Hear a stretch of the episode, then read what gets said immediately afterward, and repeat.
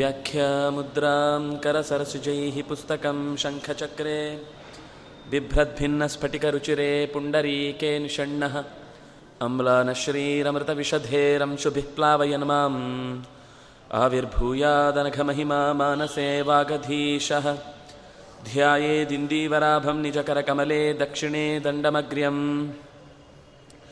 सव्ये पाशं दधानं जघनतटगते रूप्यपीठालयस्थम् ಕಾಂಚೀಗ್ರೈವೇಯಹಾರಾಂಗದ ಕಟಕ ಕಿರೀಟಾಂಗುಲೀಯಾಂಘ್ರಿಭೂಷಾ ಕರ್ಣಕಲ್ಪೋಜ್ವಲಾಂಗಂ ಯದುಕುಲತಿಲಕಂ ಕೃಷ್ಣಂ ಇಷ್ಟಾರ್ಥಸಿದ್ಧ್ಯೈ ನಮಸ್ತೆ ಪ್ರಾಣೇಶ ಪ್ರಣತವಿಭವ ಯಾವನಿಮಗಾಹ ನಮಃ ಸ್ವಾಮಿನ್ ರಾಮಪ್ರಿಯತಮ ಹನುಮನ್ ಗುರುಗುಣ ನಮಸ್ತುಭ್ಯಂ ಭೀಮಪ್ರಬಲತಮ ಕೃಷ್ಣೇಷ್ಟ ಭಗವನ್ ನಮ ಶ್ರೀಮನ್ ಮಧ್ವ ಪ್ರದೇಶ ಸುದೃಶನ್ನೋ ಜಯ ಜಯ रमापतिं पूर्णगुणं मुकुन्दं व्यासञ्च विज्ञानसहस्रभानुं पूर्णप्रबोधञ्च सुतत्वदीपं क्रमाद्गुरूंश्च प्रणमामि मूर्ध्ना सर्वेन्द्रियाभिमानिस्थमुख्यप्राणस्थविष्णुना प्रेरितश्रीशतुष्ट्यर्थं करिष्ये कर्म चाखिलं स्वस्त्यस्तु सतां हरिः ಓಂ ಕೃಷ್ಣನ ಜಯಂತಿಯ ಸಂದರ್ಭದಲ್ಲಿ ಅವನ ಬದುಕಿನ ಹೆಜ್ಜೆಗಳು ನಮಗೆ ಹೇಗೆ ಪಾಠವಾಗಿ ಕಾಣಿಸತ್ತೆ, ಕಲಿಯಬೇಕಾದ ಸಂಗತಿ, ಸಂದೇಶಗಳೇನು ಅನ್ನೋದನ್ನು ಒಂದು ಎ, ಈವರೆಗೆ ಎಷ್ಟೋ ಜ್ಞಾನಿಗಳು, ತಪಸ್ವಿಗಳು ಅದರ ಬಗ್ಗೆ ಚರ್ಚೆ ಮಾಡಿದ್ದಾರೆ. ಆದರೆ ಅವನ ಬದುಕು ಮತ್ತಷ್ಟು ಮತ್ತಷ್ಟು ಮೊಗೆದಷ್ಟು ಅದು ಹೊಸತನವನ್ನೇ ಹೊತ್ತುಕೊಂಡು ನವೋ ನವೋ ಭವತಿ ಜಾಯಮಾನ್ನ. ಪ್ರತಿ ಸರ್ತಿಯೂ ಹುಟ್ಟುವಾಗಲೂ ನಾವು ಅವನನ್ನು ನೋಡುವಾಗ ಅವನು ಮತ್ತೊಮ್ಮೆ ನಮ್ಮ ಹೃದಯದಲ್ಲಿ ಹುಟ್ಟುತ್ತಾನೆ. ಹುಟ್ಟುವಾಗ ಮೊದಲು ಕಂಡಂತೆ ಕಾಣುವುದಿಲ್ಲ, ಇನ್ನೊಂದು ಹೊಸ ರೂಪವನ್ನು ತೊಟ್ಟು ನಮ್ಮ ಮುಂದೆ ಬರ್ತಾನೆ ಅನ್ನುವುದು ಕೃಷ್ಣ ಅನ್ನುವ ಶಬ್ದದಿಂದಲೂ ಮತ್ತೆ ಮತ್ತೆ ಆಕರ್ಷಣೆ ಶಕ್ತಿಯಾಗಿ ನಮ್ಮ ಮುಂದೆ ನಿಲ್ತಾನೆ ಅನ್ನುವುದನ್ನು ನಾವು ಯೋಚಿಸಬೇಕಾದ ಅಗತ್ಯ ಇದೆ. ವೃಂದಾರಕೈರ್ವಂದಿತ ಆವಿರಾಸೀತ್. ಅವನು ಬಂದ ಕಾರಣ ನಮಗೆ ಗೊತ್ತಿರುವುದೇನು ಅಂದರೆ, ಸರಿ ಪ್ರಾರ್ಥನೆ ಮಾಡಿದರು ದೇವತೆಗಳು ಅಂತ. ಅದು ಒಂದು ಕಾರಣ ಅನ್ನೋದು ಗೊತ್ತು.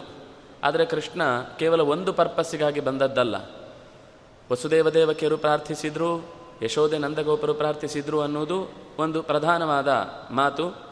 ದೇವತೆಗಳು ಕೂಡ ಇಡೀ ಭೂಮಿಯಲ್ಲಿ ತುಂಬ ಅನ್ಯಾಯಗಳು ನಡೀತಾ ಇದೆ. ಅದೇ ರೀತಿ ಭೂತಾಯಿ ಗೋವಿನ ರೂಪ ಪಡೆದು ಭಗವಂತನ ಹತ್ರ ಭೂಭಾರ ಹೆಚ್ಚಾಗಿದೆ, ತಲೆ ಎತ್ತಿ ಓಡಾಡಲಿಕ್ಕೆ ಈ ದುಷ್ಟರು ನನ್ನನ್ನು ಬಿಡ್ತಾ ಇಲ್ಲ ಅಂತ ಕೂಗಿ ಕರೆದಾಗ ಭಗವಂತ ಇಳಿದು ಬಂದ. ಇಳಿದು ಬಂದ ಅನ್ನೋದನ್ನು ನಾವು ಮುಂದೆ ಮುಂದೆ ಅವನ ಜೀವನದ ಘಟನೆಗಳನ್ನು ನೋಡುವಾಗ ಅಷ್ಟೇ ಕಾರಣ ಅಲ್ಲ, ಇನ್ನೂ ಬೇಕಾದಷ್ಟು ಕಾರಣ ಇದೆ ಅಂತ ಗೊತ್ತಾಗುತ್ತೆ. ನಳಕೂಬರ ಮಣಿಗ್ರೀವ ಅಂತ ಇಬ್ಬರು ಗಂಧರ್ವರು ಯಾವುದೋ ಒಂದು ಕಾಲದಲ್ಲಿ ಋಷಿಗಳಿಂದ ಶಪ್ತರಾಗಿ ಮರವಾಗಿ ಗೋಕುಲದ ಪರಿಸರದಲ್ಲಿ ನಿಂತಿದ್ರಲ್ವಾ? ಕೃಷ್ಣ ಉಲೂಖಲವನ್ನು ಎಳ್ಕೊಂಡು ಅಲ್ಲಿ ಹೋಗಿ ಅದರ ಮಧ್ಯದಲ್ಲಿ ಎಳೆದು ಅವರನ್ನು ಉದ್ಧಾರ ಮಾಡಿದ. ಯಾವುದೋ ಕಾಲದಲ್ಲಿ ಶಪ್ತರಾದ ಅವರನ್ನು ಕೃಷ್ಣ ಈ ಕಾಲದಲ್ಲಿ ಉದ್ಧರಿಸಿದ. ಉರ್ವಶಿ ಒಂದು ಸರ್ತಿ ದೇವತೆಗಳನ್ನು ಪ್ರಾರ್ಥಿಸಿದ್ಲು. ಕೃಷ್ಣನ ತಾಯಿ ಆಗಬೇಕು ಒಂದು ದಿವಸ ಅಂತ. ಶಾಪವೂ ಒಂದಿತ್ತು, ರಕ್ಕಸಿ ಆಗುವುದಕ್ಕೆ ಪ್ರಾರ್ಥನೆಯೂ ಇತ್ತು. ಅದು ಪೂತನ ಅನ್ನುವ ಅವತ್ ಅಂದರೆ ಅವಕಾಶದಲ್ಲಿ ಅವಳಿಗೆ ಒದಗಿ ಬಂತು. ಅದೇ ರೀತಿ ಮುಚುಕುಂದನ ಕಥೆ ಗೊತ್ತು ನಮಗೆ. ಮುಚುಕುಂದ ಯುಗಾಂತರದಲ್ಲಿ ದೇವತೆಗಳ ಪರವಾಗಿ ಹೋರಾಡಿ ನಿರಂತರ ಸುಸ್ತಾಗಿ ದೇವತೆಗಳು ಕೇಳ್ತಾರೆ ನಿಂಗೇನು ಬೇಕು ಅಂತ. ಅವರು ಕೇಳಿದ್ದೇನು ಅಂತಂದರೆ, ಇಷ್ಟು ಹೆಲ್ಪ್ ಮಾಡಿದವನಿಗೆ ಏನಾದರೂ ಒಂದು ದೊಡ್ಡ ವರ ಕೊಡಬೇಕು ಅಂತ ಪ್ರಾರ್ಥಿಸಿದರೆ, ಅವನು ನನಗೆ ನಿದ್ದೆ ಬೇಕು, ಯಾರಾದರೂ ಎಬ್ಬಿಸಿದರೆ ಅವ್ರು ಸುಟ್ಟು ಹೋಗಬೇಕು ಅಂತ ಕೇಳಿದ. ದೇವತೆಗಳು ಚ, ತಲೆ ಚಚ್ಕೊಂಡ್ರು ಅಯ್ಯೋ, ಇಷ್ಟು ಸಾವಿರಾರು ವರ್ಷಗಳ ನಿರಂತರ ದಣಿವಿನ ಪರಿವೆಯನ್ನು ನಾವು ಪರಿಹರಿಸೋಣ ಅಂತ ಯೋಚಿಸಿದರೆ, ಇವನು ನಿದ್ದೆ ಬೇಕು ಅಂತ ಕೇಳಿಬಿಟ್ನಲ್ವಾ? ಅಂತ ದೇವರ ಹತ್ರ ಹೋಗಿ ವೈಕುಂಠದಲ್ಲಿ ಪ್ರಾರ್ಥಿಸಿದಾಗ ದೇವರು ಹೇಳಿದರು ಅವನೇನು ಕೇಳಿದ್ರು ಅದನ್ನು ಸರಿ ಮಾಡುವುದು ನನ್ನ ಜವಾಬ್ದಾರಿ, ನೀವು ಬಿಟ್ಟುಬಿಡಿ ಇಂದ.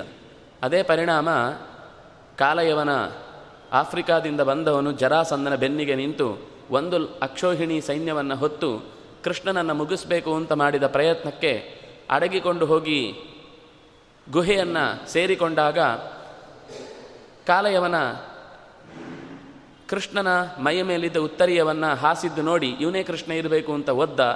ಒದ್ದವನು ಎದ್ದು ಕೂತ ಮುಚುಕುಂದ. ಇವನನ್ನು ಸುಟ್ಟು ಭಸ್ಮ ಮಾಡಿದ. ಕಾಲಯವನಂತಹ ಒಬ್ಬ ಅತ್ಯಂತ ದೊಡ್ಡ ಕೃಷ್ಣ ವಿರೋಧಿಯಾದವನನ್ನು ಕೊಂದ ಒಂದು ಒಳ್ಳೆಯ ಪುಣ್ಯ ಕಾರ್ಯವನ್ನು ಅವನಿಂದ ಮಾಡಿಸಿ ಅವನನ್ನು ಉದ್ಧಾರ ಮಾಡಿದ. ಅಂದರೆ ಅವನು ಕೇಳಿದ್ದು ಸುಡಬೇಕು ಅಂತ. ಸುಡುವ ವಸ್ತು ಅತ್ಯಂತ ಮಲಿನವಾದದ್ದಾದರೆ ಅದರಿಂದ ಇಡೀ ದೇಶ ಒಂದು ಕ್ಲೀನ್ ಆಯಿತು ಅಂತ ಒಂದು ವ್ಯವಸ್ಥೆಯಲ್ಲಿ ಕೃಷ್ಣ ಅವನನ್ನು ಉದ್ಧರಿಸಿದ. ಹೀಗೆ ಕೃಷ್ಣನ ಜೀವನದ ಅಗತ್ಯ ಒಂದಲ್ಲ ಎರಡಲ್ಲ ಬೇರೆ ಬೇರೆ ಬೇರೆ ಬೇರೆ ಕಾರಣಗಳಲ್ಲಿ, ಯುಗಾಂತರಗಳಲ್ಲಿ, ಮನ್ವಂತರಾಂತರಗಳಲ್ಲಿ ನಡೆದಂತಹ ಘಟನೆಗಳಿಗೆ ಕೃಷ್ಣ ಉತ್ತರವಾಗಿ ನಿಲ್ತಾನೆ. ಇನ್ನು ಕರ್ಮಫಲವನ್ನು ಸರಿ ಮಾಡಿದ್ದು ಅನ್ನೋದು ದೊಡ್ಡ ಕಾರಣ. ಲಕ್ಷ್ಮಣನಾಗಿ ಸೇವೆ ಮಾಡಿದ್ದು ಅತ್ಯಂತ ಅಧಿಕವಾಗಿ ಫಲವನ್ನು ಉಕ್ಕೇರಿಸಿಕೊಂಡು ಇದ್ದಂತಹ ಅವನ ಶಕ್ತಿಯನ್ನು ಮತ್ತಷ್ಟು ಕಡಿಮೆಗೊಳಿಸುವುದಕ್ಕೋಸ್ಕರ ಬಲರಾಮನಾಗಿ, ಅಣ್ಣನಾಗಿ ಹುಟ್ಟಿ ಕೃಷ್ಣನ ಮೇಲೆ ಆಜ್ಞೆಗಳನ್ನು ಮಾಡಿ ಆ ಮೂಲಕ ತನ್ನ ಅಧಿಕವಾದಂತಹ ಪುಣ್ಯ ಫಲವನ್ನು ಜಾರಿಸಿಕೊಂಡ. ಯಾವುದು ಯೋಗ್ಯತೆಗೆ ಮೀರಿ ಬರುತ್ತೋ ಅದು ಅವನಿಗೆ ದಕ್ಕುವುದಿಲ್ಲ, ಒಂದು ಅದು ಜೀವಕ್ಕೆ ಹಾನಿ ಅಂತನ್ನುವುದನ್ನು ಯೋಚಿಸಿ ಕೃಷ್ಣ ಅವನನ್ನು ಆ ವ್ಯವಸ್ಥೆಯಲ್ಲಿ ಹುಟ್ಟಿಸಿ ಅನೇಕ ಕಾಲದಲ್ಲಿ ಅವನ ಎಡರು ತೊಡರುಗಳಿಂದ ಪಡೆದ ಆ ಸಮಸ್ಥಿತಿ ಏನಿದೆ, ಅದು ಕೃಷ್ಣನದ್ದೇ ಯೋಚನೆ. ಅವನು ಹುಟ್ಟುವಾಗಲೂ ದೇವಕಿಯ ಗರ್ಭದಲ್ಲಿ ಇದ್ದವ, ಏಳನೆಯ ಗರ್ಭದಲ್ಲಿ. ಮಾಯೆಯನ್ನು ಉಪಯೋಗಿಸಿ ಅಲ್ಲಿಂದ ಬೇರೆ ಕಡೆಗೆ ಕಳುಹಿಸಿದ. ಅಂದರೆ ಅಲ್ಲಿಂದಲೇ ಅವನನ್ನು ಹೇಗೆ ನಿಯೋಜಿಸಬೇಕು ಅಂತ ಯೋಚಿಸಿಯೇ ಕೃಷ್ಣ ಅವನನ್ನು ರೋಹಿಣಿಯ ಗರ್ಭದಿಂದ ಹೊರತಂದದ್ದಷ್ಟೇ ಅಲ್ಲದೆ, ಬದುಕಿನ ಕೊನೆಯ ತನಕವೂ ಅನೇಕ ಪ್ರಸಂಗಗಳಲ್ಲಿ ಪ್ರಲಂಬಾಸುರ ಒಬ್ಬ ಹುಡುಗನ ವೇಷದಲ್ಲಿ ಬಂದು ಆಡುವ ನೆಪದಲ್ಲಿ ಸೋತವರು ಗೆದ್ದವರನ್ನು ಹೊತ್ತು ಓಡಬೇಕು ಅಂತನ್ನುವ ನಿಯಮವನ್ನು ಇಟ್ಟುಕೊಂಡು ತಾನು ಸೋತ ಮೇಲೆ ಪ್ರಲಂಬನನ್ನು ಹೆಗಲ ಮೇಲೆ ಹಾಕೊಂಡು ಪ್ರಲಂಬ ಬಲರಾಮನನ್ನು ಹೆಗಲ ಮೇಲೆ ಹಾಕೊಂಡು ಓಡ್ಲಿಕ್ಕೆ ಶುರು ಮಾಡಿ ಆಕಾಶಕ್ಕೆ ನೆಗೆದೇ ಬಿಟ್ಟ. ಬಲರಾಮ ಕಂಗಾಲಾದ. ಏನು ಮಾಡುವುದು ಗೊತ್ತಾಗಲಿಲ್ಲ.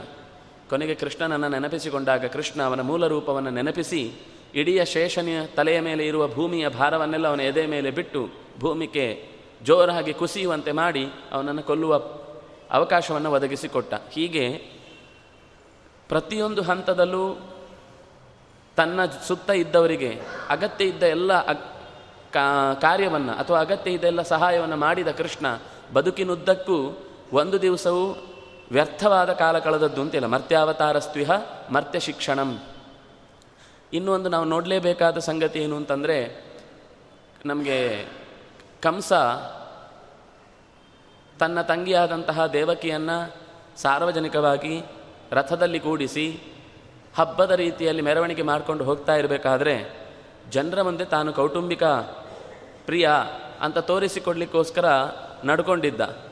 ಆದರೆ ಪ್ರಕೃತಿ ಅವನನ್ನು ಪರೀಕ್ಷೆ ಮಾಡಲಿಕ್ಕೋಸ್ಕರ ಇದೇ ದೇವಕಿಯ ಗರ್ಭದ ಎಂಟನೆಯ ಮಗು ನಿನ್ನನ್ನು ನಾಶ ಮಾಡುತ್ತೆ ಅಂತ ಹೇಳಿದ ತಕ್ಷಣ ಸಾರ್ವಜನಿಕವಾಗಿಯೇ ಕರ್ಕೊಂಡು ಹೋಗ್ತಾ ಇದ್ದವ, ಅಲ್ಲೇ ರಥದಿಂದ ಇಳಿದು ಆಕೆಯ ಮುಡಿಯನ್ನು ಹಿಡಿದು ಕತ್ತನ್ನು ಕತ್ತಿಯಿಂದ ತರಿಯುವ ಪ್ರಯತ್ನವನ್ನು ಮಾಡುತ್ತಾನೆ.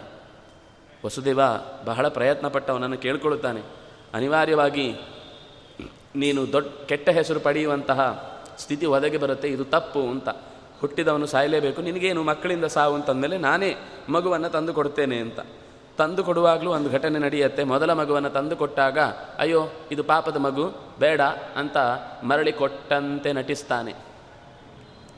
ಅದೇ ಸರಿಯಾದ ಹೊತ್ತಿಗೆ ನಾರದರು ಬಂದು, ಈ ದೇವತೆಗಳೆಲ್ಲ ಯಾದವರಾಗಿ ಹುಟ್ಟುವವರಿದ್ದಾರೆ. ಯಾರೂ ಕೂಡ, ಹೇಗೂ ಕೂಡ ಬರಬಹುದು ಅನ್ನುವ ಒಂದು ಮಾಹಿತಿಯನ್ನು ಅವನ ತಲೆಗೆ ತುಂಬಿದ ತಕ್ಷಣವೇ, ಆ ಕೂಡಲೇ ಆ ಮಗುವನ್ನು ತಾಯಿ ಎದುರುಗಡೆನೆ ವಧ್ಯಶಿಲೆಗೆ ಜೋರಾಗಿ ಒದ್ದು ಅದನ್ನು ನಾಶ ಮಾಡ್ತಾನೆ. ಹೀಗೆ ಕಣ್ಣ ಮುಂದೆಯೇ ಕಳಕೊಂಡ ಏಳು, ಆರು ಮಕ್ಕಳನ್ನು ನೋಡಿಯೂ ಸ್ವಲ್ಪವೂ ಕರುಣೆ ತೋರದಂತಹ ಕಂಸ ಕೊನೆಗೆ ಏಳನೇದ್ದು ನಾಶ ಆಯಿತು, ತಾನಾಗಿ ಅಂತ ಗೊತ್ತಾದಾಗ ಒಳ್ಳೆಯದಾಯಿತು ಅಂತ ಅನ್ಕೋತಾನೆ. ಎಂಟನೆಯದ್ದು ಆಗುವಾಗಲೂ ಪರಿಸ್ಥಿತಿ ಹೇಗಿತ್ತು? ಅವನು ತುಂಬ ಬಿಗುವಾದ ವಾತಾವರಣದಲ್ಲಿ ರಾತ್ರಿಯೆಲ್ಲ ನಿದ್ದೆ ಮಾಡದೆ ಕಾಯ್ತಾ ಇದ್ದವನಿಗೆ ಅಲ್ಲಿ ವ್ಯವಸ್ಥೆ ಎಲ್ಲ ಬೇರೆಯಾಗಿತ್ತು ಭಗವಂತ ತಾನು ಹುಟ್ಟುವಾಗ ಅಸಾಮಾನ್ಯ ಅನ್ನೋದನ್ನು ತೋರಿಸ್ಲಿಕ್ಕೋಸ್ಕರನೇ ತಮದ್ಭುತಂ ಬಾಲಕಂ ಅಂಬುಜೇಕ್ಷಣಂ ಚತುರ್ಭುಜಂ ಶಂಖ ಗದಾದ್ಯುಧಾಯುಧಂ ಶ್ರೀವತ್ಸ ಲಕ್ಷ್ಮಂ ಗಲ ಶೋಭಿಕೌಸ್ತಭಂ ಪೀತಾಂಬರಂ ಸಾಂದ್ರ ಪಯೋಧ ಸೌಭಗಂ ಹುಟ್ಟುವಾಗಲೇ ನಾಲ್ಕು ಕೈಯಲ್ಲಿ ಆಯುಧಗಳನ್ನು ಹೊತ್ತಿದ್ದಾನೆ. ಕುತ್ತಿಗೆಯಲ್ಲಿ ಸರ ಇದೆ, ಸೊಂಟದಲ್ಲಿ ಒಡ್ಯಾಣ ಇದೆ, ತೊಡೆಯಲ್ಲಿ ಒಳ್ಳೆಯ ಪಟ್ಟೆಯ ಮಡಿ ಇದೆ, ಕಾಲಿಗೆ ಗೆಜ್ಜೆ ಇದೆ, ತಲೆ ಮೇಲೆ ಕಿರೀಟ ಇದೆ, ಕೈಗೆ ಕಡಗ ಇದೆ, ನಾಲ್ಕು ಕೈಗಳಲ್ಲಿ ಆಯುಧ ಇದೆ, ನಗು ಮುಖದಲ್ಲಿ ಕಣ್, ಹಾಗೆ ಚಿಮ್ತಾ ಇದೆ, ಕಣ್ಣು ಬಿಟ್ಟಿದೆ. ಇದು ಸಾಮಾನ್ಯ ಮಗುವಿನ ಹುಟ್ಟಾಗ್ಲಿಕ್ಕೆ ಸಾಧ್ಯ ಇಲ್ಲ. ಎಲ್ಲ ಮಗು ಹುಟ್ಟು ನೂಲಿನ ಎಳೆ ಇಲ್ಲದೆ ಹುಟ್ಟಿದರೆ ಇವನು ಎಲ್ಲವನ್ನು ಇಟ್ಟುಕೊಂಡೇ ಹುಟ್ಟಿದ ತಂದೆ ತಾಯಿಗಳಾಗಿ ನಾವು ಮುಂದೆ ವಸುದೇವ ದೇವಕಿಯರ ಮಗ ಅಂತ ಹೇಳಿಸಿಕೊಳ್ಬೇಕು ಅನ್ನೋದು ಅವರಿಗೆ ಅರ್ಥ ಆಯಿತು. ಬಂದು ಭಗವಂತನನ್ನು ಶರಣಾಗ್ತಾರೆ. ನಿನ್ನಂತಹ ಕಾರುಣ್ಯಮೂರ್ತಿ ಇನ್ನೊಬ್ಬ ಇಲ್ಲ. ಯಾಕೆಂದರೆ ಅವರು ಈ ಹಿಂದೆಯೇ ಪೃಷ್ಣಿಗರ್ಭ ಅಂತ ಭಗವಂತನ ಒಂದು ರೂಪವನ್ನು ಹೆತ್ತ ಗಂಡ ಹೆಂಡಿರೇ ಆಗಿದ್ದು ಮತ್ತೊಂದು ಸರ್ತಿ ಭಗವಂತನ ಹುಟ್ಟನ್ನು ಕೇಳಿ ಬಯಸಿದ್ದಕ್ಕೆ ಇಲ್ಲಿ ಹುಟ್ಟಿದ. ಅವ್ರು ಕೇಳಿದ್ದು ಬರೀ ಹುಟ್ಟು ಮಾತ್ರ. ಅದಕ್ಕೋಸ್ಕರ ಇನ್ನೂ ಇಬ್ಬರು ಯಶೋದೆ ನಂದಗೋಪರು ಕೃಷ್ಣನ ಬಾಲ್ಯವನ್ನು ನಾವು ಅನುಭವಿಸಬೇಕು ಅಂತ ಕೇಳಿಕೊಂಡದ್ದಕ್ಕೆ ಜನ್ಮಾದ್ಯಸ್ಯ ಯತಃ ಇತರತಃ. ಅರ್ಥೇಶು ಅಭಿಜ್ಞ ಸ್ವರಾಟ್ ಅಂತ ಹುಟ್ಟಿದ್ದಿಲ್ಲಿ ಇತರತಃ ಇನ್ನೊಂದು ಕಡೆಗೆ ಹೋಗಿ ಅಲ್ಲಿ ಆ ತಂದೆ ತಾಯಿಯ ಸುಖವನ್ನು, ಬಾಲ್ಯದ ಆಟೋಟಗಳನ್ನು ಅವರಿಗೆ ತೋರುವ ನೆಪದಲ್ಲಿ ಈ ಮನೆಯಿಂದ ಆ ಮನೆಗೆ ವರ್ಗಾವಣೆಗೊಂಡ, ಅಲ್ಲೂ ಒಂದು ಮಾತು ಬಹಳ ಚೆನ್ನಾಗಿದೆ. ಕೊನೆಯ ಮಗುವಾಗುವಾಗ ಎರಡು ಕೈಗಳಿಗೆ ಚೆನ್ನಾಗಿ ಸಂಕೋಲೆಗಳನ್ನು ಬಿಗಿದಿಟ್ಟಿದ್ದಾರೆ. ಬಿಗಿದಿಟ್ಟಾಗ ಮಗು ಹುಟ್ಟಿದೊಡನೆ ಆಕಾಶಕ್ಕೆ ಬೆಳೆದು ನಿಂತ ರೂಪವನ್ನು ಅವರು ನೋಡಿದ ಮೇಲೆ ಅವರಿಗೆ ಸಮಾಧಾನ ಹೇಳಿ, ಮತ್ತೆ ಮಗುವಿನ ರೂಪವನ್ನು ತೊಟ್ಟ ಬಳಿಕ ನನ್ನನ್ನು ಕರ್ಕೊಂಡು ಹೋಗಿ ಇಂತಂತಾನೆ ಅಲ್ಲ, ಕೈಗೆ ಬೇಡಿ ಇದೆ. ಇದನ್ನು ತಪ್ಪಿಸಿಕೊಂಡು ಹೇಗೆ ಬರುವುದು ಅಂತ. ಆಗ ಕೃಷ್ಣ ಹೇಳ್ತಾನೆ, ಮೊದಲು ಎದ್ದೇಳು. ನೀನು ಹೇಳದೆ ಇಲ್ಲೇ ಇದೆ ಇಲ್ಲೇ ಇದೆ ಅಂತ ಹೀಗೆ ಕೂತ್ರೆ ಕೊನೆವರೆಗೂ ಕೈಯಿಂದ ಅದು ಬಿಚ್ಚಿ ಹೋಗುವುದೇ ಇಲ್ಲ. ಯಾವಾಗ ಅವನು ಎದ್ದು ನಿಂತನೋ ತಾನಾಗಿ ಬಿಚ್ಚಿಕೊಂಡಿತು. ಹೆಜ್ಜೆ ಇಟ್ಟನೋ ಕಾಲಿದ್ದು ತಪ್ಪಿಸಿಕೊಂಡಿತು. ಇನ್ನು ಮುಂದೆ ಹೆಜ್ಜೆ ಇಟ್ಟನೋ ಬಾಗಿಲೆಲ್ಲ ತೆರೆದುಕೊಂಡಿತು. ಮತ್ತು ಎಣ್ಣೆಗೆ, ಕಣ್ಣಿಗೆ ಎಣ್ಣೆ ಹಚ್ಚಿಕೊಂಡು ಕೂತಿದ್ದ ಅಷ್ಟು ಜನಕ್ಕೆ ನಿದ್ದೆ ಅಡರಿತು. ಇದ್ದಕ್ಕಿದ್ದ ಹಾಗೆ ಪ್ರಕೃತಿ ಎಲ್ಲವೂ ಅವನಿಗೆ ಬೇಕಾದ ಹಾಗೆ ನಿರ್ಮಾಣಗೊಂಡಿತು. ಆಶ್ಚರ್ಯ ಅಂದರೆ ಆ ಮಗುವನ್ನು ಹೊತ್ತು ಅವನು ಹೊರಕ್ಕೆ ಬರ್ತಾ ಇದ್ದರೆ ಜೋರಾಗಿ ಬೀಸ್ತಾ ಇದ್ದ ಮಳೆಯಲ್ಲಿ ಒಂದು ಹನಿಯವನ ತಲೆ ಮೇಲೆ ಬೀಳದ ಹಾಗೆ ರಕ್ಷಣೆಗಾಗಿ ಶೇಷನೆ ಬಂದು ನಿಂತಿದ್ದ. ಮತ್ತು ಪ್ರವಾಹೋಪಾದಿಯಾಗಿ ಹರಿಯುತ್ತಾ ಇದ್ದ ಗಂಗ್ ಯಮುನೆ ಸ್ವಲ್ಪವೂ ಅವನಿಗೆ ತೊಂದರೆ, ಅಡಚಣೆ ಉಂಟಾಗದ ಹಾಗೆ ನಡಿ, ನಡ್ಕೊಂಡು ಹೋಗಲಿಕ್ಕೆ ಅನುಕೂಲವಾದ ಬರೀ ಮಂಡಿಯಷ್ಟು ಎತ್ತರದ ನೀರು, ಎರಡು ಸೈಡ್ನಲ್ಲಿ ಪ್ರವಾಹ ಪ್ರವಾಹ ಭೋರ್ಗರೆಯುವ ಆಕಾಶದ ಎತ್ತರಕ್ಕೆ ನಿಂತಿದ್ರೆ ಇವನು ಮಧ್ಯದಲ್ಲಿ ಹಾದು ಹೋದ. ಯಮುನೆ ಪಾದ ಬೆರಳು ಆ ಬುಟ್ಟಿಯಲ್ಲಿ ಸ್ವಲ್ಪ ಹೊರಗೆ ಕಾಣಿಸ್ತಾ ಇತ್ತು. ಯಾವುದೋ ದೊಡ್ಡ ದೀಪ ಹಚ್ಚಿದಾಗ ಕಾಣಿಸ್ತಾ ಇತ್ತು. ಯಮುನೆ ಅಂದ್ಕೊಂಡ್ಲಂತೆ ಗಂಗೆ ಭಗವಂತನ ಪಾದವನ್ನು ಮುಟ್ಟಿ ಹರಿಪಾದ ಕಂಜದ ಅಂತ ಅವಳಿಗೆ ಹೆಸರಿದೆ. ನನಗೂ ಅಂಥದ್ದೇ ಒಂದು ಖುಷಿ ಬೇಕು ಅಂತ ಹೇಳಿ ಭಗವಂತನ ಪಾದವನ್ನು ಮುಟ್ಟಿ ಬಹಳ ಆತ್ಮೀಯತೆಯನ್ನು ಕೃಷ್ಣನಿಗೆ ತೋರಿದ್ಲಂತೆ. ಹೀಗೆ ಹೊರಟು ಹೋದ ಬಳಿಕ ಅಲ್ಲಿ ಹೋಗುವಾಗ ಅದೇ ಹೊತ್ತಿಗೆ ಯಶೋದೆಯು ಒಂದು ಹೆಣ್ಣನ್ನು ಹೆತ್ತು ಮೂರ್ಛೆ ಬಿದ್ದಿದ್ದಾಳೆ. ವಸುದೇವ ಅಲ್ಲಿಗೆ ಹೋಗಿ ಆ ಮಗುವನ್ನು ತನ್ನ ಬುಟ್ಟಿಯಲ್ಲಿಟ್ಟುಕೊಂಡು ಇತ್ ತಾನು ತಂದಿದ್ದ ಮಗುವನ್ನು ಅವಳ ಮಡಿಲಲ್ಲಿ ಇರಿಸಿ ಮರಳಿ ಕರ್ಕೊಂಡು ಬರುವಾಗಲೂ ಯಥಾಪ್ರಕಾರ ಯಮುನೆ ಸಹಕರಿಸಿದ್ದಾಳೆ. ಶೇಷ ಮಳೆಯನ್ನು ನಿಲ್ಲಿಸಿದ್ದಾನೆ, ಒಳಕ್ಕೆ ಬಂದಿದ್ದಾರೆ. ಯಥಾಪ್ರಕಾರ ಬಂದು ಕೂತೊಡನೆ ಆ ಮಗುವನ್ನು ಕೆಳಗೆ ಇಳಿಸಿದ ತಕ್ಷಣವೇ ಕೈಗೆಲ್ಲ ಸಂಕೋಲೆ ಬಿಗಿಯಿತು. ಕೋಣೆಯ ಬಾಗಿಲುಗಳೆಲ್ಲ ಹಾಕಿಕೊಂಡವು.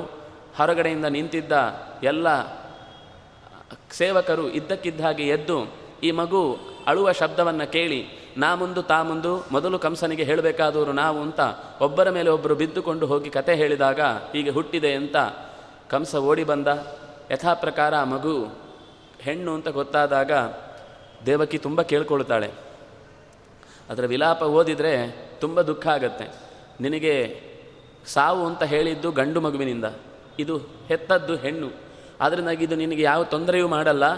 ಅದರಿಂದಾಗಿ ದಯವಿಟ್ಟು ಇದನ್ನು ಬಿಟ್ಟುಕೊಡು. ಈಗಾಗಲೇ ಆರು ಮಕ್ಕಳನ್ನೆಲ್ಲರನ್ನು ಕಳ್ಕೊಂಡು ನಾನು ತುಂಬ ವ್ಯಥೆಯಲ್ಲಿದ್ದೇನೆ. ತಾಯಿತನದ ಒಂದು ಸಣ್ಣ ಸುಖವನ್ನು ನನಗೆ ಅನುಭವಿಸಲಿಕ್ಕಾಗದೇ ಇರುವ ಕಷ್ಟದಲ್ಲಿದ್ದೇನೆ, ಬಿಟ್ಟುಕೊಡು ಅಂತ.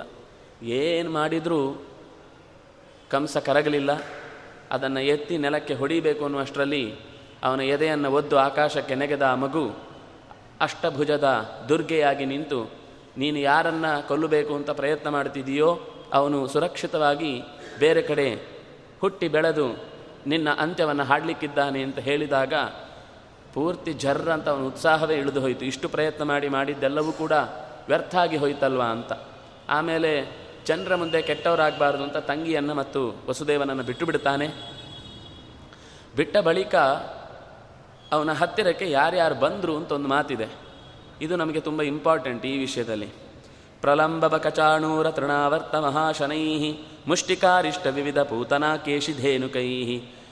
ಅನ್ಯೈಶ್ಚಾಸುರಭೂಪಾಲೈ ಬಾಣಭೌಮಾದಿಭಿರ್ವೃತಃ ಯದೂನಾಂ ಕದನಂ ಚಕ್ರೆ ಬಲೀಮಾಗಧ ಸಂಶ್ರಯ.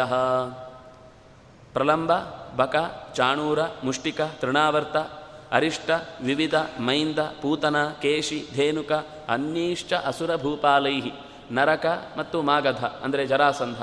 ಇವರೆಲ್ಲರೂ ಒಟ್ಟಾಗಿ ಮೊದಲಿಂದಲೂ ಕೂಡ ಅವರಷ್ಟು ಜನ ಒಟ್ಟಾಗಿದ್ದರು ಆದರೆ ಈ ಕಾಲದಲ್ಲಿ ಮತ್ತೆ ಒಟ್ಟಾದ್ರಂತೆ ಒಟ್ಟಾಗಿ ಈ ಕೃಷ್ಣ ಹುಟ್ಟಿ ಬಂದದ್ದು, ಅಂದರೆ ಈ ಶಕ್ತಿ ಹುಟ್ಟಿ ಬಂದದ್ದು ನಮ್ಮನ್ನು ಖಂಡಿತವಾಗಿ ಮುಕ್ತಾಯ ಹಾಡುತ್ತೆ. ಅದರಿಂದಾಗಿ ಇದನ್ನು ಹೇಗಾದರೂ ನಿರ್ನಾಮ ಮಾಡಬೇಕು ಅಂತ ಯೋಚಿಸಿ ಅವರೆಲ್ಲ ದೊಡ್ಡ ಮೀಟಿಂಗ್ ಮಾಡಿದ್ರಂತೆ.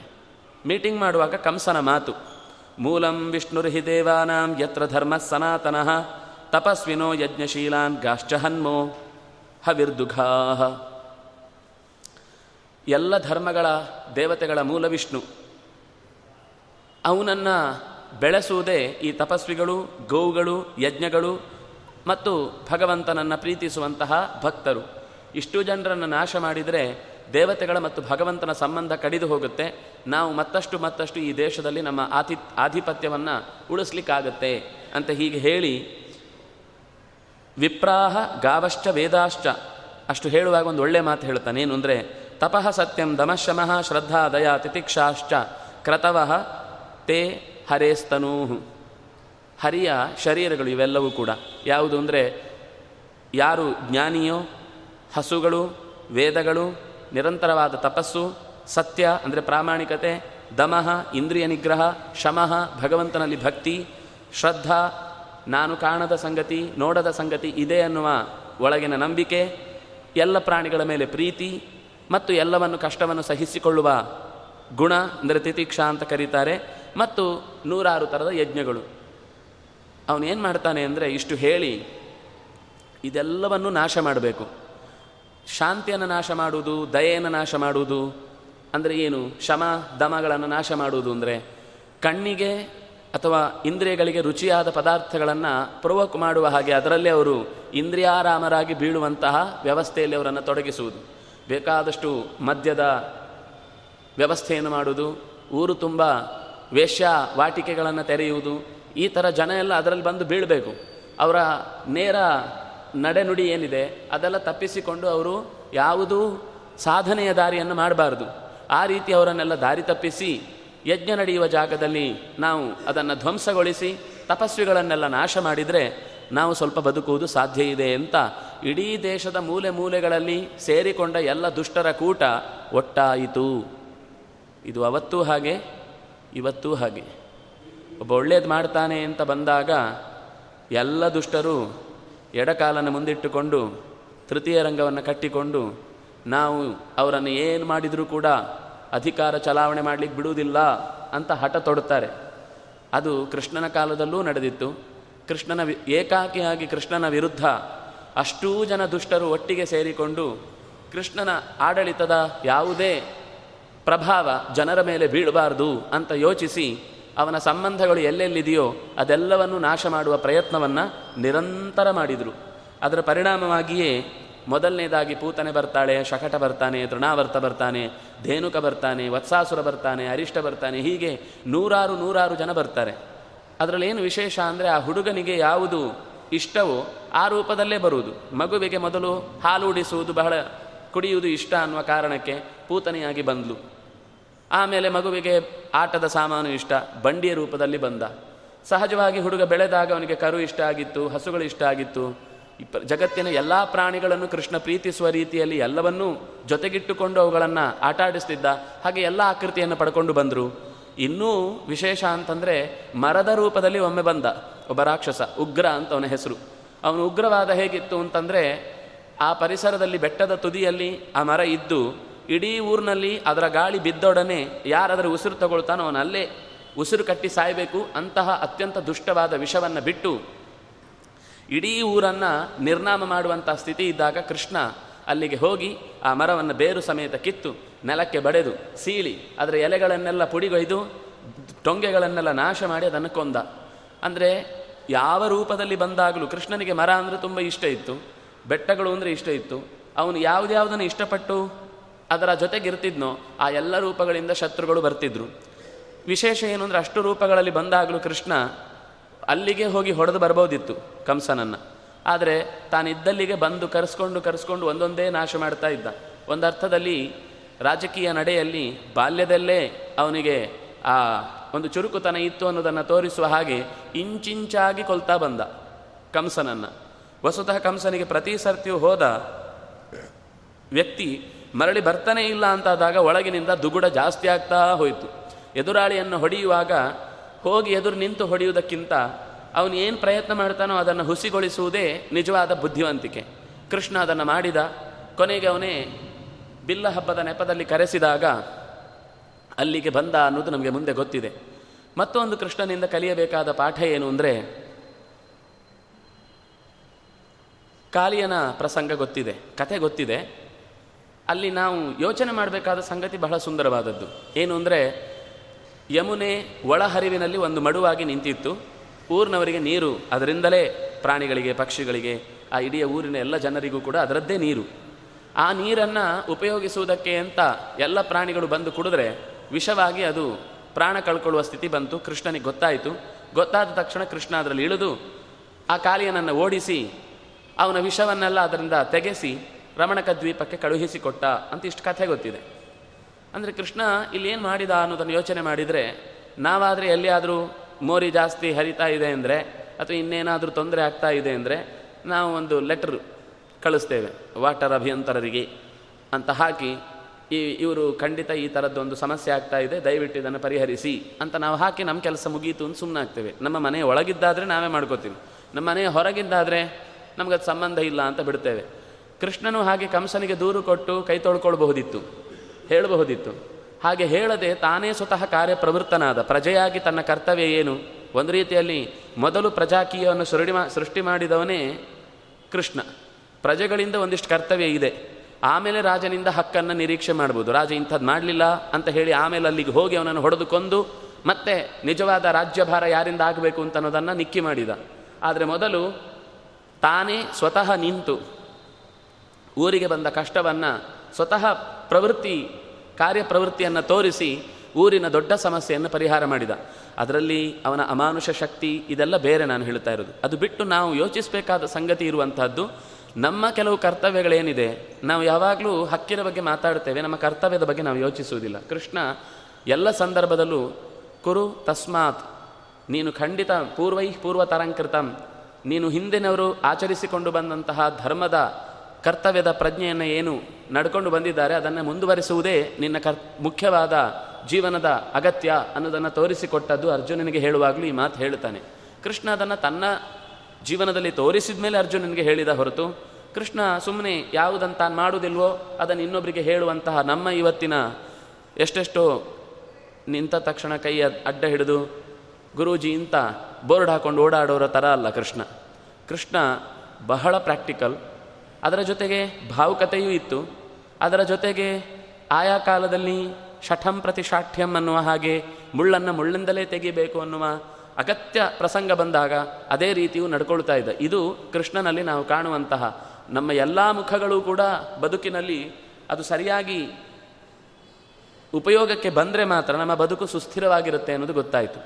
ಇನ್ನೂ ಒಂದು ಪ್ರಸಂಗ. ಮುಂದೆ ವೃಂದಾವನಕ್ಕೆ ಹೋಗಬೇಕು ಅಂತ ಒಂದು ಅಪೇಕ್ಷೆ ಬರುತ್ತೆ. ಮೊದಲು ಇವರು ಇಲ್ಲಿಂದ ಹೊರಡಲಿಕ್ಕೆ ಇಷ್ಟಪಡುವುದಿಲ್ಲ, ಆಗ ಕೃಷ್ಣ ಹೇಳುವ ಮಾತು ಬಹಳ ಚೆನ್ನಾಗಿದೆ. ಇದು ನಾವು ಅವರು ನಂದ ವ್ರಜ ಅಂತ. ವ್ರಜ ಅಂದರೆ ಓಡಾಡುವ ಅಲೆಮಾರಿ ಕೃಷಿ ಅಂತ ಇದೆಯಲ್ವಾ ಆ ಕೃಷಿಯೇ ಸಂಬಂಧಪಟ್ಟವರು ನಂದಾದಿಗಳು. ಒಂದು ಕಡೆ ಅರಮನೆ ಕಟ್ಕೊಂಡಿದ್ದವರಲ್ಲ ಅವನು, ರಾಜ ಅಲ್ಲ.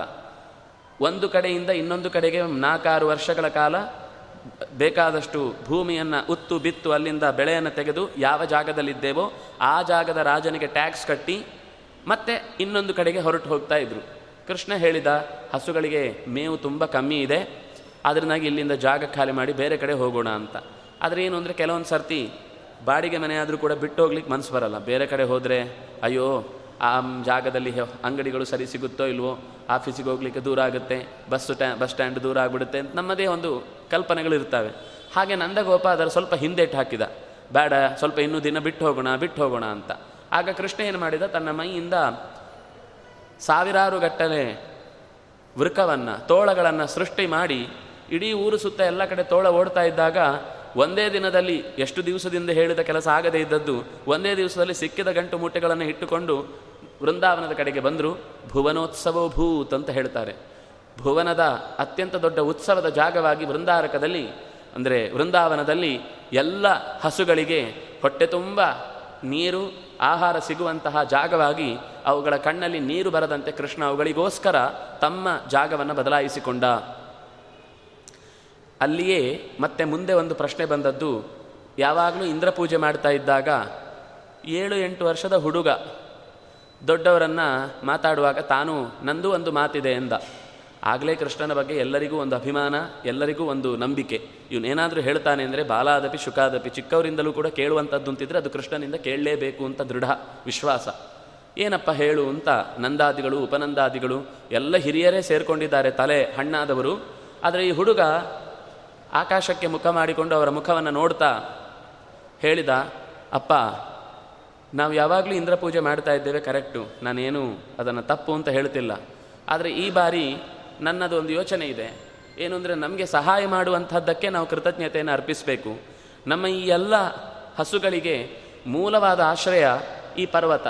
ಅದನ್ನೇ ಗೋ ವರ್ಧನ ವರ್ಧನ ಅಂದರೆ ಬೆಳೆಸುವಂಥದ್ದು ನಮ್ಮ ಹಸುವಿಗೆ ಬೇಕಾದಷ್ಟು ಆಹಾರ ಸಾಮಗ್ರಿಗಳನ್ನು ಒಳಸ್, ಬೆಳೆಸುವ, ಕಳಿಸುವ ಬೆಟ್ಟ ಅಂತಂದರೆ ಅದು ಇದೆ. ಅದರಿಂದಾಗಿ ಈ ಬೆಟ್ಟವನ್ನು, ಕಾಡನ್ನು, ನದಿಯನ್ನು ನಾವು ಈ ಸರ್ತಿ ಪೂಜೆ ಮಾಡೋಣ. ಬಹಳ ಆಶ್ಚರ್ಯ ಆಗುತ್ತೆ. ಈ ಮಾತುಗಳಲ್ಲಿ ಏನಿದೆ ಅಂದರೆ, ಬೆಟ್ಟ ಇದ್ದರೆ ಆಗ ತಪ್ಪಲಿನಲ್ಲಿ ಚೆನ್ನಾಗಿ ಕಾಡಿರುತ್ತೆ. ಕಾಡಿದ್ರೆ ಮಳೆ ಚೆನ್ನಾಗಿ ಬರುತ್ತೆ. ಮಳೆ ಚೆನ್ನಾಗಿ ಬಂದರೆ ಕಾಡಿನ ಬುಡದಲ್ಲಿ ಮಳೆಯ ನೀರೆಲ್ಲ ಸೇರಿ ಅಂತರ್ಜಲ ಜಾಸ್ತಿಯಾಗಿ ನೀರಿನ ಒಸರು ಹೆಚ್ಚಾಗಿ ನದಿ ಹುಟ್ಟಿಕೊಳ್ಳುತ್ತೆ.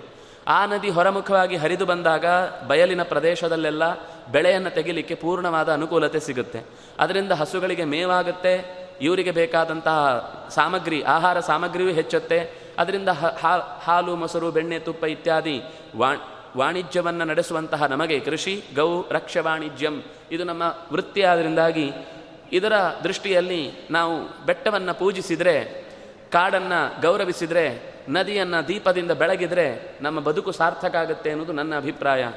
ಎಷ್ಟು ಆಲೋಚನೆಯ ಮಾತು ನೋಡಿ ಇದು. ಆ ಕಾಲದಲ್ಲಿ ಇದು ಒಂದಲ್ಲ ಈ ಥರ ಕೃಷ್ಣನ ಮಾತುಗಳು ನಮಗೆ ಬಹುಶಃ ಭಾಗವತದ ಮಾತಿನಲ್ಲಿ ಕೃಷ್ಣನ ಪರಿಸರದ ಕಾಳಜಿ ಅಂತಲೇ ನಾವು ಯೋಚನೆ ಮಾಡಿ ಒಂದು ದೊಡ್ಡ ಪ್ರಬಂಧ ಬರಿಬೋದು. ಅಷ್ಟು ಪ್ರತಿ ಸಂದರ್ಭದಲ್ಲೂ ಕೃಷ್ಣನ ಕಾಳಜಿ ಏನು ಅಂದರೆ ಜೀವಜಾತಗಳು ಪ್ರಕೃತಿಯಲ್ಲಿ ಎಲ್ಲದಕ್ಕೂ ಬದುಕಲಿಕ್ಕೆ ಹಕ್ಕಿದೆ ಅಂತ ತೋರಿಸಿಕೊಟ್ಟವ. ಕಾಳ್ಗಿಚ್ಚು ಬಂದಾಗಲೂ ಗೋಪಾಲಕರನ್ನು ರಕ್ಷಿಸುವ ಜೊತೆಗೆ ಇಡೀ ಕಾಡನ್ನು ಕಾಡಿನ ಪ್ರಾಣಿಗಳನ್ನು ಎರಡು ಬಾರಿ ರಕ್ಷಣೆ ಮಾಡಿದ. ಯಾಕೆಂದರೆ ಕಾಡಿನಲ್ಲಿ ಕಾಳ್ಗಿಚ್ಚು ಬಂತು ಅಂದರೆ ಆ ಕಾಲದ ಎಲ್ಲ ಸ್ಪೀಷೀಸ್ಗಳು ನಾಶ ಆಗುವ ಪ್ರಸಂಗ ಇತ್ತು. ಕೃಷ್ಣ ಅದನ್ನು ತಡೆದ ಸಮಸ್ಯೆಯನ್ನು ಪರಿಹರಿಸಿದ.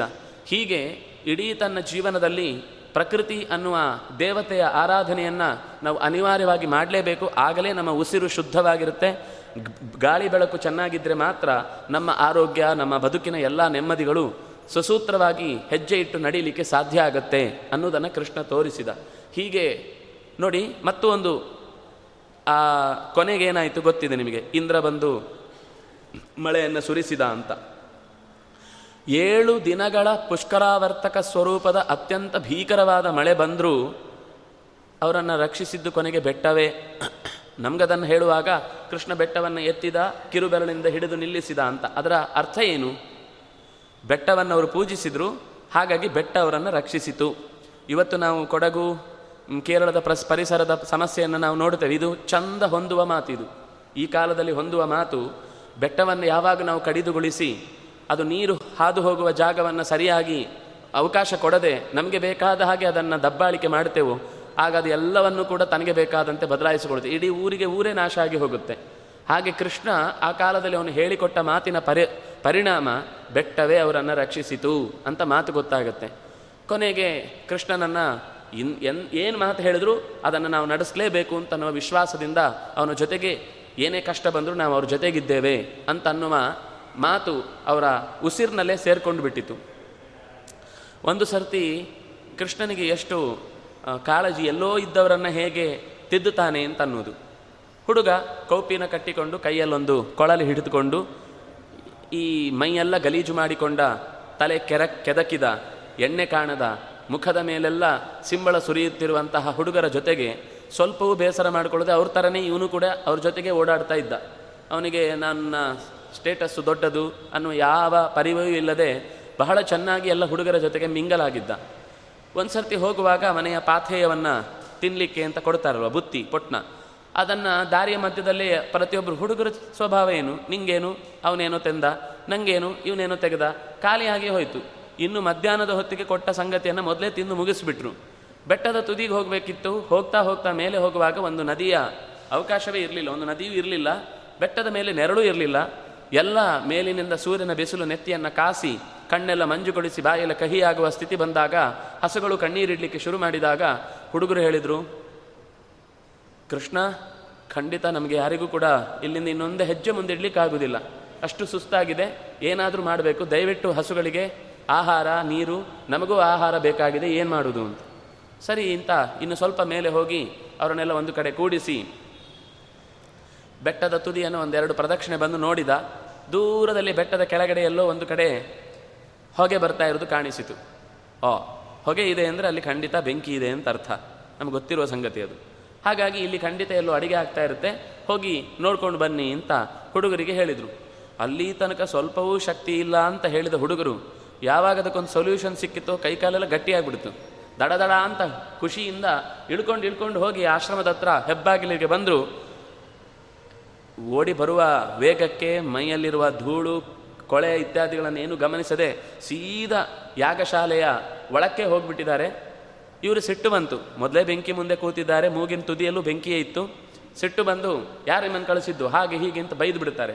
ಇಲ್ಲ, ಕೃಷ್ಣ ಕಳಿಸಿದ್ದು ಹಸಿವಾಗ್ತಾ ಆ ಕೃಷ್ಣ ತಾನು ಕೋತಿ ಕೆಡುವುದಲ್ಲದೆ ವನ ಎಲ್ಲ ಕೆಡಿಸ್ತು ಅಂತ ಚೆನ್ನಾಗಿ ಬೈದು ಮತ್ತಷ್ಟು ಅವನ ಹೆಸರು ಹೇಳಿದ್ದಕ್ಕೆ ಜಾಸ್ತಿ ಮರ್ಯಾದೆ ಮಾಡಿ ಕಳಿಸಿದ್ರು. ಈಗ ಕಷ್ಟ, ಮತ್ತೆ ಮೇಲೆ ಹತ್ತುದು. ಬೇಜಾರು ಮಾಡಿಕೊಂಡು ಸಪ್ಪೆ ಮೋರೆ, ಹ್ಯಾಪ್ ಮೋರೆ ಹಾಕ್ಕೊಂಡು ಮೇಲಕ್ಕೆ ಹತ್ತುತ್ತಾ ಇದ್ದರೆ ಕೃಷ್ಣ ನೋಡ್ದ, ಇವರೇನೋ ಎಡವಟ್ಟು ಕೆಲಸ ಮಾಡ್ಕೊಂಡು ಬಂದಿದ್ದಾರೆ ಅಂತ ತಾನೇ ಅರ್ಧದ ದಾರಿ ತನಕ ಇಳ್ದ. ಇಳ್ದು ಏನಾಯಿತು ಕೇಳ್ದ, ಹೀಗೆ ನಿನ್ನ ಹೆಸರು ಹೇಳಿದ ಮೇಲೆ ಜಾಸ್ತಿ ಫಸ್ಟ್ ಟೈಮ್ ನಮ್ಗೆ ಅನುಭವಕ್ಕೆ ಬರ್ತಾ ಇರೋದು. ನಿನ್ನ ಹೆಸರು ಹೇಳಿದ ಮೇಲೆ ಯಾವಾಗಲೂ ನಮಗೆ ಗೌರವ ಜಾಸ್ತಿ ಇದ್ದರೆ ಇಲ್ಲಿ ಮಾತ್ರ ಇನ್ನಷ್ಟು ಬೈಗುಳ ತಿನ್ನುವ ಪ್ರಸಂಗ ಬಂತು ಅಂತ ಹೇಳಿದಾಗ, ಹೌದು, ಯಾರ ಹತ್ರ ಕೇಳಿದ್ರಿ? ಅಲ್ಲಿ ಋಷಿಗಳಿದ್ರಲ್ಲ ಜಟೆ ಬಿಟ್ಟುಕೊಂಡು ಸುರುಕ್ಸುರವ ಹಿಡ್ಕೊಂಡು, ತುಪ್ಪವನ್ನು ಅಗ್ನಿಗೆ ಹಾಕ್ತಾ ಇದ್ದವ್ರ ಹತ್ರ ಸ್ವಾಹ ಅಂತ ಹೇಳಿದಾಗ ಇನ್ನೊಂದು ನಿಮಿಷ ಬಿಟ್ಟಿದ್ರೆ ನಮ್ಮನ್ನೇ ಹಾಕ್ಬಿಡ್ತಿದ್ರು ಕೊಂಡ್ ಕುಂಡಕ್ಕೆ, ಅಷ್ಟು ಸಿಟ್ಟಿತ್ತು ಅವರಿಗೆ ಅಂತ. ಆಗ ಕೃಷ್ಣ ಹೇಳ್ತಾನೆ, ನಿಮ್ಗೆ ಅದೇ ಬುದ್ಧಿ ಇಲ್ಲ ಹೇಳೋದು.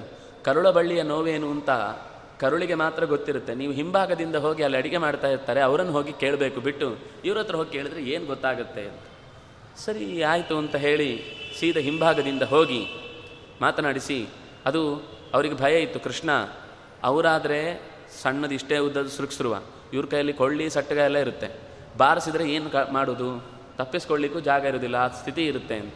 ಇಲ್ಲ ಇಲ್ಲ, ಖಂಡಿತ ನನ್ನ ಹೆಸರು ಹೇಳಿ ನಿಮಗೆ ಖಂಡಿತ ಬೇಕಾದ ಆಹಾರ ಒದಗುತ್ತೆ ಅಂತ ಹೇಳಿದ ತಕ್ಷಣವೇ ಎಲ್ಲ ಮರಗಳ ಮರೆಯಲ್ಲಿ ಅಡಗಿಕೊಂಡು ಒಳಗೆ ಒಬ್ಬೊಬ್ಬರು ದೊಡ್ಡ ದೊಡ್ಡ ಪಾತ್ರೆಗಳನ್ನು ತೆಗೆದು ಒಬ್ಬರು ಘಟಾಯಿಸ್ತಾ ಇದ್ದಾರೆ, ತೆಗಿತಾ ಇದ್ದಾರೆ, ಕೊಳ್ಳಿ ಇಡ್ತಾ ಇದ್ದಾರೆ, ಇದನ್ನೆಲ್ಲ ನೋಡಿ ಏಟು ಬಿದ್ದರೆ ಕಷ್ಟ ಅಂತ ಮರೆಯಾಗಿ ಕೃಷ್ಣ ಬಂದ ಅಂತ ಜೋರಾಗಿ ಕಿರ್ಚಿದ್ರು. ಕೃಷ್ಣ ಬಂದ ಅನ್ನೋದೇ ವಾಕ್ಯ ಪೂರ್ತಿಯಾಗಿಲ್ಲ ತಾವು ಯಾವ ಯಾವ ವಸ್ತುಗಳನ್ನು ಎಲ್ಲೆಲ್ಲಿ ಹಿಡ್ಕೊಂಡಿದ್ರು ಅದನ್ನಲ್ಲೇ ಬಿಟ್ಟು ಎಲ್ಲ ಬಟ್ಟೆಯನ್ನು ಮೇಲಕ್ಕೆ ಕಟ್ಟಿಕೊಂಡು ಬಾಗಿಲಿನ ಹತ್ರ ಓಡಿ ಬಂದಿದ್ದಾರೆ. ಎಲ್ಲಿ ಕೃಷ್ಣ ಎಲ್ಲಿ ಕೃಷ್ಣ ಅಂತ.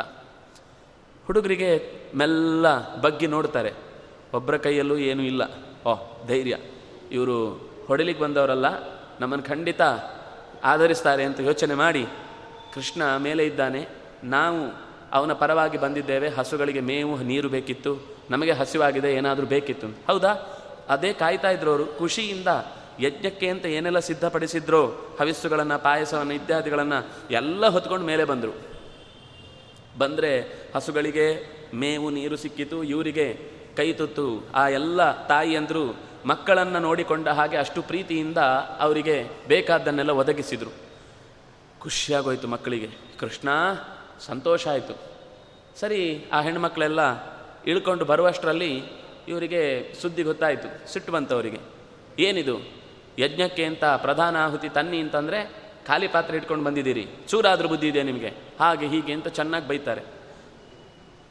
ಬುದ್ಧಿ ಇಲ್ಲದೆ ಒಂದು ಕೆಲಸ ಮಾಡಿದ್ದೀವಿ, ಆದರೆ ಅದು ತಪ್ಪಲ್ಲ ಅನ್ನೋ ಧೈರ್ಯದಲ್ಲಿ ನಿಮ್ಮ ಹತ್ರ ಒಪ್ಪಿಸಿಕೊಳ್ತಾ ಇದ್ದೀವಿ. ನೀವು ಯಾವ ಯಜ್ಞೇಶ್ವರ ಅಂತ ಹೇಳಿ ಯಾಗ, ಯಾಗದಲ್ಲಿ ಆಹುತಿಯನ್ನು ಕೊಡ್ತೀರೋ, ಅದೇ ಭಗವಂತ ನೇರ ಎದುರುಗಡೆ ಸಿಕ್ಕಿದಾಗ ಅವನಿಗೆ ಕೊಟ್ಟಿದ್ದೇವೆ ಅಂತ ಅನ್ನೋದು ತಪ್ಪಲ್ಲ ಅನ್ನುವ ಧೈರ್ಯದಲ್ಲಿ ಈ ಹೆಜ್ಜೆ ಇಟ್ಟಿದ್ದೇವೆ, ಕ್ಷಮಿಸಬೇಕು ಅಂತ.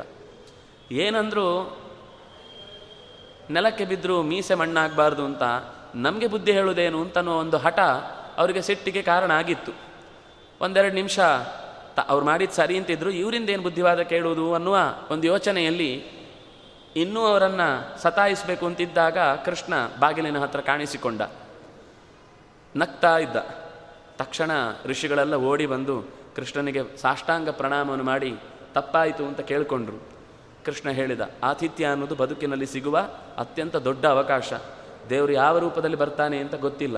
ನಮ್ಮ ಕರ್ತವ್ಯ ಏನು ಅಂತಂದರೆ ಹಸಿದವನಿಗೆ ಹೊಟ್ಟೆಗೆ ಅನ್ನ ಹಾಕುವುದು, ಹಿಟ್ಟು ಹಾಕುವುದು ಅಗತ್ಯದ ಕೆಲಸ. ನಿಮ್ಮ ಯಜ್ಞ ಯಾಗಾಲ ತುಂಬ ಖುಷಿಯಾಯಿತು. ನಿಮ್ಮ ಬದುಕಿನಲ್ಲಿ ಇದೇ ಥರದ ಸಾಧನೆ ಮುಂದುವರಿಲಿ ಅಂತ ಅವರನ್ನು ಹಾರೈಸಿ ಅಲ್ಲಿಂದ ಹೊರಟು ಬಂದ. ಹೀಗೆ ಕೃಷ್ಣ ಆ ಹೆಂಡತನ ಅನ್ನೋದು ಹೇಗೆ ಪರಿಪೂರ್ಣವಾಗಿ ಭಗವಂತನಿಗೆ ಒಪ್ಪಿಸಿಕೊಳ್ಳುತ್ತೆ ಎನ್ನುವುದನ್ನು ದೃಷ್ಟಾಂತಪೂರ್ವಕವಾಗಿ ಈ ಕಥೆಯಿಂದ ತೋರಿಸಿಕೊಟ್ಟ. ಕೃಷ್ಣ ಹೆಣ್ಮಕ್ಳಿಗೋಸ್ಕರ ಕರಗುವ ರೂಪ ಅನ್ನೋದನ್ನು ನಾವು ಇಡೀ ಅವನ ಜೀವನದ ಕಥೆ ನೋಡಿದರೆ ಗೊತ್ತಾಗುವ ಸಂಗತಿ. ದ್ರೌಪದಿ ಸಭೆಯಲ್ಲಿ ಆ ಕೃಷ್ಣ ದ್ವಾರಕಾವಾಸಿನಂದಾಗ ಸೌಭಸಾಲ್ವನ ಜೊತೆಗೆ ಯುದ್ಧ ಮಾಡ್ತಾ ಇದ್ದವನು. ಆಕಾಶದಲ್ಲಿ ಯುದ್ಧ ಮಾಡ್ತಾ ಇದ್ದಾನೆ. ಆ ಹೊತ್ತಿಗೆ ಇಲ್ಲಿ ಅಕ್ಷಾ, ಅಕ್ಷಯಾಂಬರವನ್ನು ಕೊತ್ತಿ, ಕೊಟ್ಟಿದ್ದಾನೆ. ಅದೇ ರೀತಿ ಮುಂದೆ ಸಂಧಿ ಆಗುವ ಹೊತ್ತಿಗೆ ಎಲ್ಲರ ಹತ್ರ ಏನು, ನಿಮ್ಮ ಅಭಿಪ್ರಾಯ ಏನು ಅಂತ ಕೇಳಿದಾಗ ಸಂಧಿ ಸಂಧಿ ಸಂಧಿ ಅಂದರು ಪ್ರತಿಯೊಬ್ಬರು ಪಾಂಡವರು.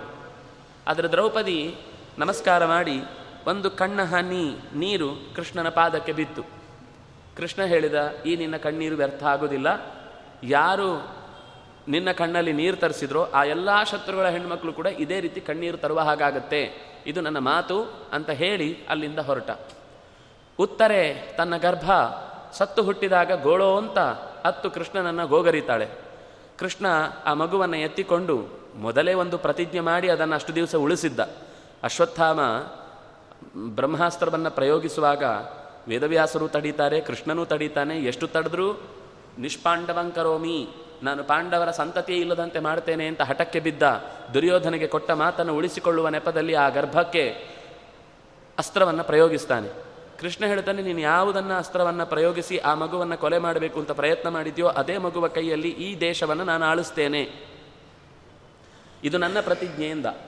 ಆ ಮಗುವಿನ ಹತ್ತಿರಕ್ಕೆ ಬ್ರಹ್ಮಾಸ್ತ್ರ ಹೋದರೆ, ಸುದರ್ಶನ ಚಕ್ರ ಹೊಟ್ಟೆಯಲ್ಲಿ ಆ ಮಗುವಿನ ಸುತ್ತ ರಕ್ಷಣೆಗೆ ಅಂತ ನಿಂತಿತ್ತು. ಆ ಮಗು ಆ ಬೆಳಕನ್ನು ನೋಡ್ತಾ ನೋಡ್ತಾ ಕತ್ತು ಸುತ್ತುತ್ತಾ ಇತ್ತಂತೆ. ಕೊನೆಗೆ ಅದೇ ಹೆಸರಾಯ್ತಂತೆ. ಪರಿತಃ ಈಕ್ಷತೆ ಇತಿ ಪರೀಕ್ಷಿತ್.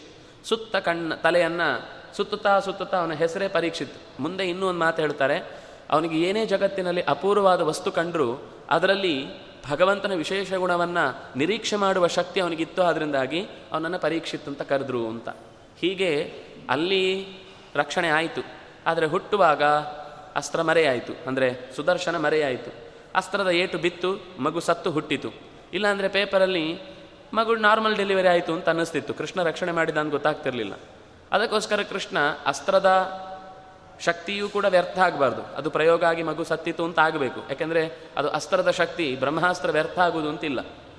ಆದರೆ ಕೃಷ್ಣ ರಕ್ಷಿಸಿದ್ದಾನೆ ಎನ್ನುವುದು ಗೊತ್ತಾಗಬೇಕು ಅನ್ನೋಕ್ಕೋಸ್ಕರ ಹುಟ್ಟಿದಾಗಲೇ ಸತ್ತು ಹುಟ್ಟಿದ ಮಗುವನ್ನು ಎತ್ತಿಕೊಂಡು ಅದರ ನೆತ್ತಿಯನ್ನು ಮೂಸಿ, ಆಘ್ರಾಣಿಸಿ, ಅದನ್ನು ಮತ್ತೆ ಬದುಕುವಂತೆ ಮಾಡಿದ. ಇದು ಉತ್ತರೆಯ ಕಣ್ಣೀರನ್ನು ಪರಿಹರಿಸಿದ ಕೃಷ್ಣನ ಗುಣ. ಕೃಷ್ಣ ಒಂದು ಸರ್ತಿ ದೊಡ್ಡ ಗೆಟ್ ಟುಗೆದರನ್ನು ಮಾಡಿದ್ದ. ದೇಶದ ಆ ಕಾಲದ ಎಲ್ಲ ಕ್ಷತ್ರಿಯ ರಾಜರನ್ನು ತನ್ನ ರೈವತಕ ಪರ್ವತದಲ್ಲಿ ಭೇಟಿಯಾಗುವಂತೆ ಮಾಡಿಕೊಂಡಿದ್ದ. ಹಾಗೆ ಮಾಡಿಕೊಂಡಾಗ ಎಲ್ಲರಿಗೆ ಆತಿಥ್ಯ ಮಾಡಿ ಆಯಿತು, ಕುಂತಿ ಒಂದು ಬಯಸಿದ್ಲು. ಏನು ಅಂದರೆ, ದಯವಿಟ್ಟು ಈಗ ಇಲ್ಲಿ ಬಂದಿರುವ, ಅದು ಜರಾಸಂಧ ಇದ್ದ, ಕೃಪಾ, ದ್ರೋಣ, ಅಶ್ವತ್ಥಾಮ, ಪಾಂಡವರು, ಕೌರವರು, ಆ ಕಾಲದಲ್ಲಿ ಯಾರು ಯಾರು ಅತ್ಯಂತ ದೊಡ್ಡ ಕಂ, ಹಮ್ಮೀರರು ಅಂತಿದ್ರೋ, ವೀರರು ಅಂತಿದ್ರೋ, ಅವರೆಲ್ಲರನ್ನೂ ಕೂಡ ಕೃಷ್ಣ ಆಹ್ವಾನಿಸಿದ್ದ. ಆಹ್ವಾನದ ಕೊನೆಯಲ್ಲಿ ಕುಂತಿ ಕೇಳಿಕೊಳ್ಳುತ್ತಾಳೆ, ಈ ಎಲ್ಲರ ಜೊತೆಗೆ ನಿನ್ನದೊಂದು ವಿನೋದಕ್ಕಾಗಿ ಯುದ್ಧ ಆಗಬೇಕು. ಶಕ್ತಿಯನ್ನು ನಿನ್ನ ಪ್ರದರ್ಶನವನ್ನು ತೋರಿಸ್ಬೇಕು ಅಂತ. ಕೃಷ್ಣ ಆಯಿತು ಅಂದ, ಎಲ್ಲರ ಜೊತೆಗೆ ಯುದ್ಧ ಆಯಿತು. ಅದರಲ್ಲಿ ಪಾಂಡವರು ಮಾತ್ರ ಹಿಂದೇಟು ಹಾಕಿದರೆ ಕೃಷ್ಣ ಹೇಳ್ತಾನೆ, ಭೀಮನಿಗೆ, ಇದು ನನ್ನ ಆಜ್ಞೆ ಆದ್ರಿಂದ ನೀನು ಯುದ್ಧ ಮಾಡಬೇಕು. ಅವನು ನನ್ನ ಕನಸಲ್ಲೂ ಯುದ್ಧ ಮಾಡಲ್ಲ ಅಂತ. ದೇವರ ಮುಂದೆ ತಪ್ಪು ಯೋಚನೆಯನ್ನು ಮಾಡದವನು ಹೇಗೆ ಯುದ್ಧ ಮಾಡಲಿ ಅಂತ. ಅಷ್ಟು ಭಾಗವತ ಧರ್ಮ ಅವನದ್ದು. ಆದರೆ ಭಗವಂತ ಆಜ್ಞೆ ಮಾಡಿದ ಮೇಲೆ ಅವನ ಜೊತೆಗೆ ಯುದ್ಧ ಮಾಡಿ ಸೋಲ್ತಾನೆ. ಆ ಕಾಲದ ಎಲ್ಲ ರಾಜರನ್ನು ಗೆದ್ದ ಒಂದು ವಿಶೇಷ ಘಟನೆ ಅಲ್ಲಿ ನಡೆದಾಗ ಧನ್ಯೋಸಿ, ಆಶ್ಚರ್ಯೋಸಿ ಅಂತ ಇತ್ಯಾದಿ ಅವನ ವಿಶೇಷತೆಗಳನ್ನೆಲ್ಲ ಅಲ್ಲಿ ಆಕಾಶದಲ್ಲಿ ನಾರದರು ಸ್ತೋತ್ರ ಮಾಡ್ತಾರೆ. ಆಗ ಎಲ್ಲ ರಾಜರು ಕೃಷ್ಣನ ಹತ್ರ ಒಂದು ಅಹವಾಲು ಇಡ್ತಾರೆ.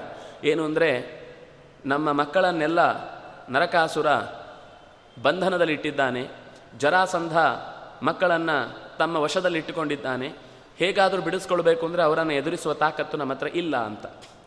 ಕೃಷ್ಣ ಆಯಿತು ಅಂತ ಭರವಸೆ ಕೊಟ್ಟ ಸೀದ ಸತ್ಯಭಾಮೆಯನ್ನು ಕರೆದುಕೊಂಡು ಪ್ರಾಗ್ಜ್ಯೋತಿಷಪುರ, ಅಂದರೆ ಇವ್ ಅವ ಆಮೇಲೆ ಅದಕ್ಕೆ ಅಸಮ ಅಂತ ಹೆಸರು ಬಂತು. ಅದನ್ನು ಇವತ್ತು ಅಸ್ಸಾಂ ಅಂತೇವೆ. ಆ ಅಸ್ಸಾಂನ ಜಾಗದಲ್ಲಿ ಅದು ಅತ್ಯಂತ ಗಿರಿದುರ್ಗಗಳಿಂದ ಕೂಡಿದ ಕಡಿದಾದ ಪ್ರದೇಶ, ಕಣಿವೆಯ ಪ್ರದೇಶ. ಇವತ್ತಿಗೂ ಹಾಗೆ ಇದ್ದದ್ದು, ಅವತ್ತು ಮುರ ಅನ್ನುವ ರಾಕ್ಷಸ ಗುಟ್ಟಾಗಿ ಅಡಗಿಕೊಂಡೇ ಮಾಯಾವಿದ್ಯೆಗಳಿಂದ ಕೃಷ್ಣನನ್ನು ಸೋಲಿಸುವ ಪ್ರಯತ್ನ ಮಾಡಿದೆ. ಕೃಷ್ಣ ಅವನನ್ನು ಸತ್ಯಭಾಮೆಯನ್ನು ಮುಂದಿಟ್ಟುಕೊಂಡು ನರಕಾಸುರನನ್ನು ಸೋಲಿಸಿ ಕೊನೆಗೆ ತನ್ನ ಶಕ್ರದಿಂದಲೇ ನರಕಾಸುರನನ್ನು ಕೊಂದ. ಕೊಂದ ಮೇಲೆ ಮೊದಲು ಅವನ ಮಗ ಭಗದತ್ತನನ್ನು ಕರೆದು ಹೇಳ್ದ. ಅವನನ್ನು ಅಧಿಕಾರದಲ್ಲಿ ಕೂಡಿಸಿ, ನೀನೇ ಈ ರಾಜ್ಯವನ್ನು ಮುಂದುವರೆಸು. ನಮಗೆ ಅಯ್ಯೋ, ಅದೇನು ದೊಡ್ಡ ವಿಷಯ? ಪ್ರಾಗ್ಜ್ಯೋತಿಷಪುರ ಅಸ್ಸಾಂ ಅನ್ನೋದು ಅಂಥ ದೊಡ್ಡ ರಾಜ್ಯನ ಅಂದರೆ ಇವತ್ತದು ಸಣ್ಣದು. ಆದರೆ ನರಕಾಸುರನ ತಾಕತ್ತು ಎಷ್ಟಿತ್ತು ಅಂತಂದರೆ ಚೀನಾಹ ಋಷಿಕಾಹ ಹೂಣಾಹ. ಚೀನಾ ದೇಶ, ರಷ್ಯಾ ದೇಶ, ಮಾಂಗೋಲ್, ಮಂಗೋಲಿಯಾ, ಅದರ ಆ ಕಡೆಗೆ ಸುಮಾತ್ರ, ಜಪಾನ್, ಈ ಕಾಲದ ಯಾವ ಯಾವ ಪೂ, ಪೌರ್ವಾತ್ಯ ದೇಶಗಳಿತ್ತು ಅಷ್ಟನ್ನು ನರಕಾಸುರ ತನ್ನ ವಶದಲ್ಲಿ ಇಟ್ಟುಕೊಂಡಿದ್ದ. ಆದರೆ ಕೋಟೆಯನ್ನು ದುರ್ಗವಾದ, ದುರ್ಗಮವಾದ ಇಲ್ಲಿ ಇಟ್ಟುಕೊಂಡದ್ದು ಯಾಕೆಂದರೆ ಯಾರಿಗೂ ಇದರೊಳಗೆ ಪ್ರವೇಶ ಮಾಡಲಿಕ್ಕೆ ಆಗಬಾರ್ದು ಅಂತ ಈ ರೀತಿ. ಯಾಕೆಂದರೆ ಅವರು ಇಳಿದು ಹತ್ತುವ ಜಾಗದಲ್ಲಿ ಎರಡು ಸಾವಿರ ಕಿಲೋಮೀಟರ್ ಮೇಲೆ ಇರುತ್ತೆ. ಬೆಟ್ಟದ ತುದಿಯಲ್ಲಿ ಅವರ ಪಟ್ಟಣ ಇರುತ್ತೆ. ಜನ ವಾಸಿಸುವುದು ಎರಡು ಕಿಲೋ, ಎರಡು ಕಿಲೋಮೀಟರ್ ಆಳದ ಕೆಳಭಾಗದಲ್ಲಿ ಅವರ ಗದ್ದೆ ಇತ್ಯಾದಿ ಕೆಲಸಗಳನ್ನು ಮಾಡಿಕೊಳ್ಳುವಂತಹ ಬುಡಕಟ್ಟು ಜನಾಂಗದ ಜನ.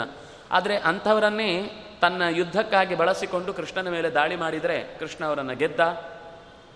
ಆ ಹುಡುಗಿಯರಿಗೆ ಮೊದಲಿಗೆ ಅಭ್ಯಂಗ ಸ್ನಾನವನ್ನು ಮಾಡಿಸಿ ಹೊಸ ಬಟ್ಟೆಯನ್ನು ಕೊಡುವಂತೆ ಹೇಳಿದ. ಬಿಡಿಸಿಕೊಂಡು ಕರ್ಕೊಂಡು ಬಂದು ತಂದೆ ತಾಯಿಗೆ ಒಪ್ಪಿಸ್ತೇನೆ ಅಂತ ಹೇಳಿದರೆ ಅವ್ರು ಯಾರೂ ಹೊರಡ್ಲಿಕ್ಕೆ ತಯಾರಿಲ್ಲ. ಬೇಡ ಕೃಷ್ಣ ನನ್ನನ್ನು ಬಿಡಿಸಿದ್ದೆ, ನೀನು ತಪ್ಪು ಅಂತಾರೆ. ಯಾಕೆ ಅಂತ? ಅಲ್ಲ, ಇಲ್ಲಿಂದ ನಾವು ಹೊರಟು ಹೋದ ಮೇಲೆ ಪ್ರತಿಯೊಬ್ಬರ ಮನೆಯಲ್ಲೂ ಕೂಡ ನಮ್ಮನ್ನು ನರಕಾಸುರನ ಮನೆಯಲ್ಲಿದ್ದವರು ನರಕಾಸುರನ ಮನೆಯಲ್ಲಿದ್ದವರು ಅಂತ ಚುಚ್ಚಿ ಚುಚ್ಚಿ ಪ್ರತಿ ದಿವಸ ಮತ್ತೆ ಮತ್ತೆ ಸಾಯುವುದಕ್ಕಿಂತ ಇಲ್ಲೇ ಒಟ್ಟಿಗೆ ಒಂದು ದೊಡ್ಡ ಚಿತೆ ಮಾಡಿಕೊಂಡು ಅಷ್ಟು ಜನ ಪ್ರಾಣ ಬಿಡ್ತೇವೆ ಅಂತ ಕೃಷ್ಣನ ಹತ್ರ ಮಾತಾಡ್ತಾರೆ. ಸರಿ, ಅವರ ತಲೆಯಲ್ಲಿ ಏನಿದೆ ಅಂತ ಕೃಷ್ಣನಿಗೆ ಗೊತ್ತು. ಆದರೆ ಕೃಷ್ಣ ಅವರೇ ಹೇಳಿ ಅಂತ ಕಾಯ್ತಿದ್ದಾನೆ. ಆದರೆ ಕೃಷ್ಣ ಹೇಳಿ ಅಂತ ಇವ್ರು ಕಾಯ್ತಾ ಇದ್ದಾರೆ. ಪರಸ್ಪರ ಇಬ್ಬರೂ ಕೂಡ ಏನು ಅಂತ ಗುಟ್ಟು ಬಿಟ್ಟು ಕೊಡದೇ ಇದ್ದಾಗ ಕೊನೆಗೆ ಹೇ, ಏನು ಬೇಕು ಅಂತ ಹೇಳಿ ಇಂದ ಅಲ್ಲ, ಸಮಾಜದಲ್ಲಿ ತಲೆ ಎತ್ತಿ ಯಾವತ್ತೂ ಕೂಡ ನಮಗೆ ದುಃಖ ಆಗದ ರೀತಿಯಲ್ಲಿ ನೋಡಿಕೊಳ್ಳುವ ಒಬ್ಬ ಗಂಡ ಸಿಗ್ತಾನೆ ಅಂತ ಅನ್ನೋದು ಕನಸಿನ ಮಾತು. ಹಾಗಾಗಿ ಅಂಥವ್ರು ನಿನ್ನಂಥವ್ರು ಯಾರಾದರೂ ಸಿಕ್ಕಿದ್ರೆ ನಾವು ಅವ್ರ ಜೊತೆಗೆ ಜೀವನ ನಡೆಸ್ಬೋದು. ಅದು ಬಿಟ್ಟು ಬೇರೆಯವ್ರ ಜೊತೆಗೆ ನಮಗೆ ಬದುಕುವುದು ಬಹಳ ಕಷ್ಟ ಇದೆ ಅಂತ. ನನ್ನಂಥವ್ರು ಅಂತ ಇನ್ನೊಬ್ಬರು ಸಿಗ್ಲಿಕ್ಕೆ ಸಾಧ್ಯ ಇಲ್ಲ. ನಾನೇ ಸಿಗಬೇಕಷ್ಟೇ, ಆದರೆ ಒಂದು ಕಂಡೀಷನ್ ಕೃಷ್ಣ ಅಂತ ನಿಮ್ಮ ಜೊತೆಗೆ ಬರ್ತಾನೆ. ಆದರೆ ಕೃಷ್ಣ ಅನ್ನುವ ಶಬ್ದದ ಹಿಂದೆ ಮುಂದೆ ಯಾವುದೇ ಪ್ರಶಸ್ತಿ ಪತ್ರಗಳಿಲ್ಲ, ಅಧಿಕಾರ ಇಲ್ಲ ದೊಡ್ಡ ದೊಡ್ಡ ಪದವಿಗಳಿಲ್ಲ, ಏನೂ ಇಲ್ಲದ ಕೃಷ್ಣ ನಿಮಗೆ ಸಿಗ್ತಾನೆ ಬೇಕಿದ್ರೆ. ಅವರು ಅದೇ ಬಯಸ್ತಾರೆ, ನಮಗೂ ಬೇಕಿರೋದು ಅದೇ, ನಾವು ಅದನ್ನೇ ಇಷ್ಟಪಡ್ತೇವೆ, ನಮಗೆ ಅದನ್ನೇ ಕೊಡಿ ಅಂತ. ನಾವು ಅದೇ ರೀತಿಯಲ್ಲಿ ಬದುಕ್ತೇವೆ ಅಂತ. ಈಗ ಹೇಳಿದ ಮೇಲೆ ಅವರನ್ನು ದ್ವಾರಕೆಗೆ ಕಳುಹಿಸಿ, ತಾನು ಅದಿತಿಗೆ ಕೊಡಬೇಕಾದ ನರಕಾಸುರ ಅಪಹರಿಸಿ ತಂದಿದ್ದ ಕುಂಡಲವನ್ನು ಕೊಟ್ಟು, ಮರಳಿ ಬರುವಾಗ ಪಾರಿಜಾತವನ್ನು ಅಪಹರಿಸಿಕೊಂಡು ಬಂದು ದೇವತೆಗಳನ್ನೆಲ್ಲ ಸೋರಿಸಿ ಮರಳಿ ದ್ವಾರಾವತಿಗೆ ಬಂದ. ವಿಶೇಷ ಏನು ಅಂದರೆ ಅಷ್ಟೂ ಜನರನ್ನು ಒಟ್ಟಿಗೆ ಮದುವೆ ಆದ. ಒಂದೇ ಗಳಿಗೆಯಲ್ಲಿ ಹತ್, ಹದಿನಾರು ಸಾವಿರದ ನೂರು ವೇದಿಕೆಯಲ್ಲಿ ಹದಿನಾರು ಸಾವಿರದ ನೂರು ಪುರೋಹಿತರನ್ನಿಟ್ಟುಕೊಂಡು ಹದಿನಾರು ಸಾವಿರದ ನೂರು ಕುಟುಂಬಗಳಿಗೆ ಬೇಕಾದಂತಹ ಚೌಲ್ಟ್ರಿಗಳನ್ನೆಲ್ಲ ಬೇಕಾದ ವ್ಯವಸ್ಥೆ ಮಾಡಿ ಹದಿನಾರು ಸಾವಿರದ ನೂರು ಅಂತಃಪುರಗಳಲ್ಲಿ ಅವರಿಗೆ ಆಳು ಕಾಳುಗಳನ್ನು ಜೊತೆಗಿಟ್ಟು ಹೋಗಲಿಕ್ಕೆ, ಹೆಬ್ಬಾಗಿಲಿನ ಹತ್ರ ಹೋಗಲಿಕ್ಕೆ ವಾಹನಗಳನ್ನು ಜೋಡಿಸುವಷ್ಟು ದೊಡ್ಡ ವೈಭೋಗದ ಬದುಕನ್ನು ಅವರಿಗೆ ಕೊಟ್ಟ ಅಂತ ಮಾತು ಬರುತ್ತೆ. ನಾರದರು ಮುಂದೆ ಪರೀಕ್ಷೆ ಮಾಡ್ತಾರೆ, ಹೇಗಿತ್ತು ಅಂತ. ಕೃಷ್ಣ ಗಾರ್ಹಸ್ಥ್ಯ ಧರ್ಮವನ್ನು ಎಲ್ಲ ಪಾಲನೆ ಮಾಡಿದ ಅನ್ನೋದನ್ನು ಎರಡು ಅಧ್ಯಾಯಗಳಲ್ಲಿ ಭಾಗವತ ಬಹಳ ಸುಂದರವಾಗಿ ಬಿಡಿಸಿ ಹೇಳುತ್ತೆ. ಅವ್ರು ನೋಡಲಿಕ್ಕೆ ಅಂತ ಬಂದಾಗ ಒಂದು ಸರ್ತಿ ಒಬ್ಬರ ಮನೆಯಲ್ಲಿ, ಕೃಷ್ಣನ, ಅದು ಕೃಷ್ಣ ಕಾಲೋನಿ ಅಂತಿತ್ತು, ಇಡೀ ಊರು ತುಂಬ ಕೃಷ್ಣಂದೇ ಮನೆ, ಈ ಬಾಗಿಲಿಗೆ ಹೋಗಿ ಆ ಬಾಗಿಲಿಗೆ ಹೋಗ್ತಾ ಇದ್ದ. ಹೋಗುವಾಗ ನಾರದರು ನೋಡಿದ್ರು, ಒಂದು ಮನೆಯಲ್ಲಿ ಉಪನಯನ ಮಾಡಿಸ್ತಿದ್ದ, ಇನ್ನೊಂದು ಮನೆಯಲ್ಲಿ ನೀರು ಸೇರ್ತಾ ಇದ್ದ, ಇನ್ನೊಂದು ಮನೆಯಲ್ಲಿ ಹೆಂಡತಿ ಜೊತೆಗೆ ಹೂ ಕಟ್ತಾ ಇದ್ದ, ಇನ್ನೊಂದು ಮನೆಯಲ್ಲಿ ಪಾಠ ಮಾಡ್ತಾ ಇದ್ದ, ಇನ್ನೊಂದು ಮನೆಯಲ್ಲಿ ಶಸ್ತ್ರಗಳನ್ನು ಅಭ್ಯಾಸ ಮಾಡಿಸ್ತಾ ಇದ್ದ. ಹೀಗೆ ಒಬ್ಬ ಗೃಹಸ್ಥ ತನ್ನ ಮಕ್ಕಳಿಗೆ ಹೇಗೆ ಟ್ರೈನಿಂಗ್ ಮಾಡಬೇಕು, ಸಂಸ್ಕಾರ, ಸಂಸ್ಕೃತಿಯನ್ನು ಹೇಗೆ ನೆಕ್ಸ್ಟ್ ಜನ್ರೇಷನ್ಗೆ ಉಳಿಸ್ಬೇಕು ಅಂತನ್ನುವ ಎಲ್ಲ ಕರ್ತವ್ಯಗಳನ್ನು ಅಧ್ಯಾಯಗಳು ಹೇಳ್ತವೆ. ಅಂದರೆ ಹೀಗೆ ಕೃಷ್ಣ ಅಷ್ಟೂ ಜನರ ಮನೆಯಲ್ಲಿ ಬೇರೆ ಬೇರೆ ರೂಪಗಳನ್ನೇ ತೊಟ್ಟುಕೊಂಡು ಅವರಿಗೆ ಸುಖವನ್ನು ನೀಡ್ತಾ ಇದ್ದ. ಅಲ್ಲೊಂದು ಮಾತು ಕೊನೆಗೆ, ದುಃಖ ಏನಿತ್ತು ಅಂತಂದರೆ ಒಂದೇ ಒಂದು ದುಃಖ ಇತ್ತಂತೆ ಆ ಹೆಣ್ಮಕ್ಳಿಗೆ. ಏನಂದರೆ, ಕೃಷ್ಣ ಯಾವಾಗಲೂ ನಮ್ಮ ಜೊತೆಗೇ ಇರ್ತಾನೆ. ಪಾಪ ಬೇರೆ ಹೆಣ್ಮಕ್ಳಿಗೆ ನಮ್ಮಿಂದ ತೊಂದರೆ ಆಗ್ತಾ ಇದೆ ಅಂತ. ಆದರೆ ಬಿಟ್ಕೊಡ್ಲಿಕ್ಕೆ ಮನಸ್ಸಿಲ್ಲ ಆದರೆ ಯೋಚನೆ ಒಂದು ಸರ್ತಿ, ಛೇ, ನಾವೇ ಯಾವಾಗಲೂ ಕೃಷ್ಣನನ್ನು ತುಂಬ ಗೋಳೈಕೋತಿದ್ದೀವಿ. ಕೃಷ್ಣನನ್ನು ಬಿಟ್ಟು ಕೊಡಬೇಕು ಅಂದರೆ ಅವನು ಹೋದರೆ ಮತ್ತೆ ವಾಪಸ್ ಸಿಗಲ್ಲ ಅನ್ನುವ ಯೋಚನೆಗೆ ಅದೊಂದು ವ್ಯಥೆ ಬಿಟ್ಟರೆ ಇನ್ಯಾವ ವ್ಯಥೆಯನ್ನು ಕೂಡ ಇಡೀ ಜೀವನದಲ್ಲಿ ಒಂದು ದಿವಸ ಕಣ್ಣ, ನೀರ, ಹನಿಯನ್ನು ನೆಲಕ್ಕೆ ಹಾಕಲಿಲ್ಲ ಅಂತ ಭಾಗವತ ಹೇಳುತ್ತೆ. ಹೀಗೆ ಕೃಷ್ಣನ ಬದುಕು ಅತ್ಯಂತ ರಂಜಿತ ಅನ್ನೋದರ ಜೊತೆಗೆ ಸುಸ್ಥಿರ ಮತ್ತು ವ್ಯವಸ್ಥಿತ. ಇದನ್ನು ನಾವು ಯೋಚನೆ ಮಾಡಬೇಕು. ಅಷ್ಟಾದ ಮೇಲೆ ಈಗ ನಮಗೆ ಎರಡು ಮೂರು ಪ್ರಸಂಗ ಬಂತು. ಕಂಸನನ್ನು ಕೊಂದ. ಕೊಂದಾಗ ಅವನೇ ರಾಜ್ಯ ತಗೊಳ್ಬಹುದಿತ್ತು. ತಗೊಳ್ಳಿಲ್ಲ. ಸೀದಾ ಅವನ ತಂದೆಯಾದ ಉಗ್ರಸೇನನನ್ನು ಬಂಧನದಲ್ಲಿ ಇಟ್ಟಿದ್ದ ಯಾರು? ಕಂಸ. ವಾಪಾಸು ಬಿಡಿಸಿ ಅವನನ್ನೇ ವಾಪಾಸು ರಾಜ್ಯದಲ್ಲಿ ಕೂಡಿಸಿದ. ಕೃಷ್ಣ ಹತ್ತು ವರ್ಷದ ಹುಡುಗ, ಮೊದಲು ಮಾಡಿದ ಕೆಲಸ ಏನು ಗೊತ್ತಾ? ಎಲ್ಲ ಕಡೆಗೆ ಹರಡಿ ಹೋಗಿದ್ರು. ಯಾರು? ಯದುಗಳು. ಯಾದವರು, ಮಾಧವರು ಸಾತ್ವತರು ಅಂಧಕರು, ಭೋಜರು, ವೃಷ್ಣಿಗಳು. ಇಷ್ಟು ಜನರು ಯದುಗಳ ಪರಂಪರೆಯಲ್ಲಿದ್ದವರು ಎಲ್ಲ ಕಡೆಗೆ ಕಂಸನ ಉಪಟಳ ತಾಳ್ಲಿಕ್ಕಾಗದೆ ಅಡಗಿಕೊಂಡಿದ್ರು, ಎಲ್ಲೆಲ್ಲೋ ಕಾಡಲ್ಲಿ. ಅವರನ್ನೆಲ್ಲ ಹೋಗಿ ಮಾತನಾಡಿಸಿ ಬೇರೆ ಬೇರೆ ರಾಜ್ಯಗಳಲ್ಲಿ ತಪ್ಪಿಸಿಕೊಂಡು ತಲೆಮರೆಸಿಕೊಂಡಿದ್ದಂತಹ ಯದುಗಳನ್ನು ಕರೆಸಿ ಉಗ್ರಸೇನನ ಜೊತೆಗೆ ನೀವಿದ್ದು ಈ ರಾಜ್ಯವನ್ನು ಮಥುರೆಯನ್ನು ನಡೆಸಲಿಕ್ಕೆ ನೀವು ಸಹಾಯ ಮಾಡಬೇಕು ಅಂತ ಕೇಳಿಕೊಂಡು ಆ ಹುಡುಗನೇ ಆ ರೀತಿಯ ಒಂದು ಸಾಂಘಿಕವಾದ ಕೆಲಸವನ್ನು ಮಾಡಿದ. ಗಟ್ಟಿ ಒಂದು ವಂಶ ಉಳಿಬೇಕು ಅಂತನ್ನುವ ಎಲ್ಲ ಕೆಲಸವನ್ನು ಮಾಡಿದ. ಹೀಗೆ ಆದಮೇಲೆ ಹದಿನೆಂಟು ಬಾರಿ ಯುದ್ಧ ಆಯಿತು ಜರಾಸಂಧನ ಜೊತೆಗೆ. ಹದಿನೆಂಟು ಬಾರಿಯೂ ಕೂಡ ಕೃಷ್ಣನೇ ಗೆದ್ದದ್ದು. ಆದರೆ ಮೀಡಿಯಾ ಜರಾಸಂಧನ ಕೈಯಲ್ಲಿತ್ತು ಅದರಿಂದಾಗಿ ಪ್ರತಿ ಸರ್ತಿ ಅವನು ಪ್ರೆಸ್ ಮೀಟ್ ಮಾಡ್ತಾ ಹೇಳ್ತಾ ಇದ್ದಿದ್ದು, ಕೃಷ್ಣ ಓಡಿ ಹೋಗಿದ್ದಾನೆ, ಆ ದೇಶದ್ರೋಹಿಯನ್ನು ನಾವು ಬಿಡಲ್ಲ, ಮತ್ತೆ ಹಿಡಿಲಿಕ್ಕಿದ್ದೇವೆ, ನಿಮ್ಮ ಸೈನ್ಯವನ್ನು ನಮಗೆ ಮತ್ತೆ ಕಳುಹಿಸಿಕೊಡಿ ಅಂತ ಪ್ರತಿ ಸರ್ತಿಯೂ ಜನರನ್ನು ತನ್ನ ಅಧಿಕಾರದ ಅವಧಿಯಲ್ಲಿ ಈ ಕೆಲಸ ಮಾಡಿಯೇ ಮಾಡ್ತೇನೆ ಅಂತ ಪಟ್ಟ ಕಟ್ಟಿ, ಅದಕ್ಕೆ ಉತ್ತರ ಭಾರತದಲ್ಲಿ ಇವತ್ತಿಗೂ ಕೃಷ್ಣನನ್ನು ರಣ್ ಛೋಡ್ ಅಂತಾರೆ. ರಣ ಬಿಟ್ಟು ಓಡಿದವ ಅಂತ. ಅವರಿಗೆ ಇವನು ಹೇಳಿದ ಮಾತೇ ಪ್ರಭಾವ ಬೀರಿದ್ದು. ಆದರೆ ಭಾಗವತದಲ್ಲಿ ಸ್ಪಷ್ಟ ಹತ್ತಾರು ಬಾರಿ ಅವನ ಬಗ್ಗೆ ಮಾತು ಬರುತ್ತೆ. ವಿಚಿಂತ್ಯ ಸ್ವಂ ಪರಾಭವಂ ತನ್ನ ಪರಾಭವವನ್ನು ಸ್ಮರಣೆ ಮಾಡಿಕೊಂಡು ಯಾವಾಗ ಭೀಮಸೇನ, ಅರ್ಜುನ ಮತ್ತು ಕೃಷ್ಣ ಎದುರಾಗಿ ಯಾರ ಜೊತೆಗಾದರೂ ಯುದ್ಧ ಮಾಡು ಅಂತ ಹೇಳಿದಾಗ ಕೃಷ್ಣನನ್ನು ಆಯ್ಕೆ ಮಾಡಿಕೊಳ್ಳಿಲ್ಲ. ಯಾಕೆಂದರೆ ಪೂರ್ವದ ಯುದ್ಧದ ಸಂದರ್ಭದಲ್ಲಿ ಕೃಷ್ಣ ಮಾಡಿದ ಪರಾಕ್ರಮ ತನ್ನನ್ನು ಸೋಲಿಸಿದ್ದನ್ನು ನೆನಪಿಸಿಕೊಂಡು ಕೈ ಚೆಲ್ಲಿದ ಅಂತ ಮಾತು ಬರುತ್ತೆ.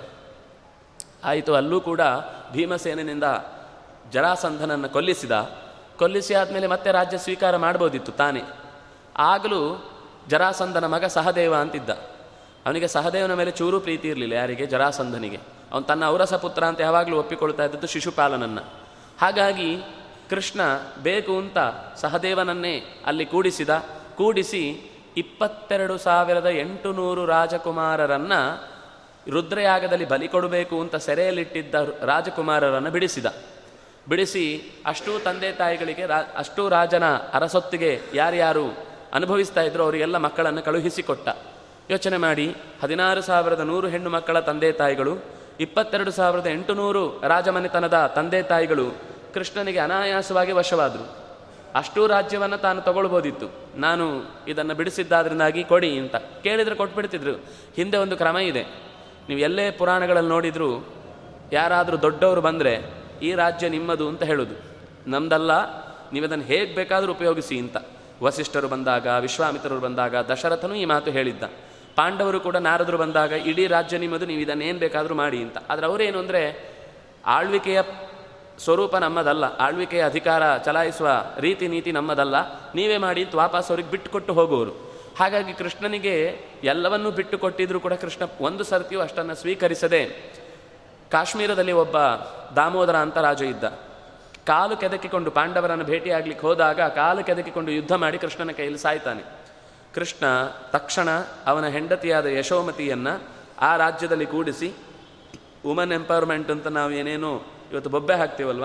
ಅದನ್ನು ಮೊದಲು ಮಾಡಿ ಮಾಡಿ ತೋರಿಸಿದವ ಕೃಷ್ಣ. ಅವಳನ್ನು ರಾಣಿಯಾಗಿಸಿ, ಬೇಕಾದ ಎಲ್ಲ ಅಧಿಕಾರವನ್ನು ಹೇಗೆ ನಡೆಸಬೇಕು, ಬೇಕಾದ ಸಪೋರ್ಟ್ಗಳನ್ನು ನಾನು ಕೊಡ್ತೇನೆ ಅಂತ ಹೇಳಿ ಅವಳನ್ನು ರಾಣಿಯಾಗಿಸಿದ. ಹೀಗೆ ಕೃಷ್ಣ ಮಾಡಿದ ಕೆಲಸ, ಎಷ್ಟು ರಾಜ್ಯವನ್ನು ಗೆದ್ನು, ಯಾವ ರಾಜ್ಯದಲ್ಲೂ ಅಧಿಕಾರ ಚಲಾಯಿಸಲಿಲ್ಲ. ಆದರೆ ಎಲ್ಲರೂ ಕೂಡ ಕೃಷ್ಣನ ಮಾತು ಕೇಳುವ ಹಾಗಿತ್ತು. ಅವನು ಯಾವತ್ತೂ ಕಿಂಗ್ ಆಗಲಿಲ್ಲ, ಕಿಂಗ್ ಮೇಕರ್ ಆದ. ಇಡೀ ಜೀವನದೊದ್ದಕ್ಕೂ ಅದನ್ನೇ ಭಾಗವತ ಹೇಳುವಾಗ ರಾಜರಾಜೇಶ್ವರ ಅಂತ ಕರೀತಾರೆ ಅವನನ್ನು. ರಾಜರಾಜೇಶ್ವರ ಅಂತಂದರೆ ಎಲ್ಲ ರಾಜರನ್ನೂ ಕೂಡ ನಿಯಮಿಸುವ ರಾಜನಾಗಿ ಮೆರೆದು ನಿಂತ, ಯ, ಕೊನೆಯಲ್ಲಿ ಗೊತ್ತು ಸಮಂತಕಮಣಿಯ ಸಂದರ್ಭದಲ್ಲಿ ಅಥವಾ ಅರ್ಜುನನ ಸುಭದ್ರೆಯನ್ನು ಕರ್ಕೊಂಡು ಹೋಗುವ ಸಮ, ಸಂದರ್ಭದಲ್ಲಿ ಎಲ್ಲ ಆದಮೇಲೆ ಕೊನೆಗೆ ನೀನು ಏನು ಹೇಳ್ತೀಯಪ್ಪ ಅದನ್ನು ಹೇಳಿಬಿಡು ಅಂತ ಬಲರಾಮ ಕೊನೆಗೆ ಕೃಷ್ಣನಿಗೆ ಒಪ್ಪಿಸ್ಬಿಡ್ತಿದ್ದ. ನೀನು ಹೇಳಿದ್ದನ್ನು ನಡೆಸಲಿಲ್ಲ ಅಂತಾದರೆ ಏನೇನು ಅನಾ ಅನಾಹುತ ಆಗಿದೆ ಅಂತ ಅನ್ನೋದು ಗೊತ್ತಾಯಿತು. ನೀನು ನಕ್ಕು ಬಿಟ್ಟರೆ ಇದರ ಹಿಂದೆ ಏನೇನು ಕುತಂತ್ರ ಇದೆ ಅಂತ ಅರ್ಥ ಆಗುತ್ತೆ. ಬೇಡಪ್ಪ ನೀನೇನು ಹೇಳ್ತೀಯೋ ಅದನ್ನೇ ಮಾಡ್ತೇವೆ ಅಂತ. ಹೀಗೆ ಎಲ್ಲರೂ ಕೂಡ ಅಧಿಕಾರದಲ್ಲಿ ದೊಡ್ಡ ಸ್ಥಾನದಲ್ಲಿ ಇದ್ದವರು ಕೂಡ ಕೃಷ್ಣನಿಗೆ ತಲೆ ಬಾಗ್ತಾ ಇದ್ರು. ಇದು ಕೃಷ್ಣನ ವ್ಯಕ್ತಿತ್ವ. ಎಲ್ಲಿಯಾದರೂ ಕೂಡ. ಹಾಗೆ ಅಂತ ಹೇಳಿ ಸ್ವಲ್ಪವೂ ಅಧಿಕಾರದ ಅಥವಾ ಅಹಂಕಾರದ ಮದವನ್ನು ತೋರಿಸ್ತಿರಲಿಲ್ಲ. ಪಾಂಡವರ ಹತ್ರ ಭೇಟಿಯಾಗ್ಲಿಕ್ಕೆ ಬಂದರೆ ಕುಂತಿಗೆ ನಮಸ್ಕಾರ ಮಾಡ್ತಿದ್ದ, ಯುಧಿಷ್ಠಿರನಿಗೆ ನಮಸ್ಕಾರ ಮಾಡ್ತಿದ್ದ, ಭೀಮನಿಗೆ ಅಪ್ಪಿಕೊಳ್ತಿದ್ದ, ಅರ್ಜುನನಿಂದ ನಮಸ್ಕಾರ ಮಾಡಿಸಿಕೊಳ್ತಾ ಇದ್ದ. ಹೀಗೆ ಒಂದು ಸರ್ತಿ ಅಲ್ಲ, ಯಾವತ್ತೂ ಒಂದು ಸರ್ತಿ ಬಂದಾಗಲ್ಲ, ಪ್ರತಿ ದಿವಸವೂ ಮತ್ತೆ ಮತ್ತೆ ಎಲ್ಲಿ ದೊಡ್ಡವರನ್ನು ಕಾಣ್ತೇನೋ, ಆಗ ನಾನು ನಮಸ್ಕಾರ ಮಾಡಬೇಕು ಅಂತ ಅನ್ನೋದನ್ನೇ ತೋರಿಸಿಕೊಟ್ಟವ ಕೃಷ್ಣ. ಅಗ್ರಪೂಜೆಯ ಸಂದರ್ಭದಲ್ಲಂತೂ ಎಲ್ಲರಿಂದ ಪೂಜಿತನಾದ ಕೃಷ್ಣ ಅಲ್ಲಿ ಬಂದ ಎಲ್ಲ ಹಾರುವರ, ಋತ್ವಿಜರ ಕಾಲು ತೊಳೆದು ಸೇವೆ ಮಾಡಿ ಅವರಿಗೆ ಬೇಕಾದ ಅಗತ್ಯಗಳನ್ನು ಪೂರೈಸುವ ಆತಿಥ್ಯವನ್ನು ಸತ್ಕಾರದ ಜವಾಬ್ದಾರಿಯನ್ನು ಕೃಷ್ಣ ಹೊತ್ತಿದ್ದ. ಹೀಗೆ ಕೃಷ್ಣ ಅತ್ಯಂತ ತಗ್ಗಿ ಬಗ್ಗಿಯೂ ಕೂಡ ಅತ್ಯಂತ ಎತ್ತರದ ಗುಣವನ್ನು ಹೊಂದಿ ಎಲ್ಲರಿಂದಲೂ ಕೂಡ ಪೂಜಿತನಾಗ್ತಿದ್ದ, ಗೌರವಕ್ಕೆ ಪಾತ್ರನಾಗ್ತಿದ್ದ ಅನ್ನೋದು ಕೃಷ್ಣನ ಹೆಗ್ಗಳಿಕೆ. ಇದರ ನಂತರದಲ್ಲಿ ಮಹಾಭಾರತದ ಯುದ್ಧದ ಪ್ರಸಂಗದಲ್ಲಿ ಚಾಕಚಕ್ಯತೆ ಏನು ಅಂತ ಒಂದು ಸುಮ್ಮನೆ ನೋಡೋದಾದರೆ,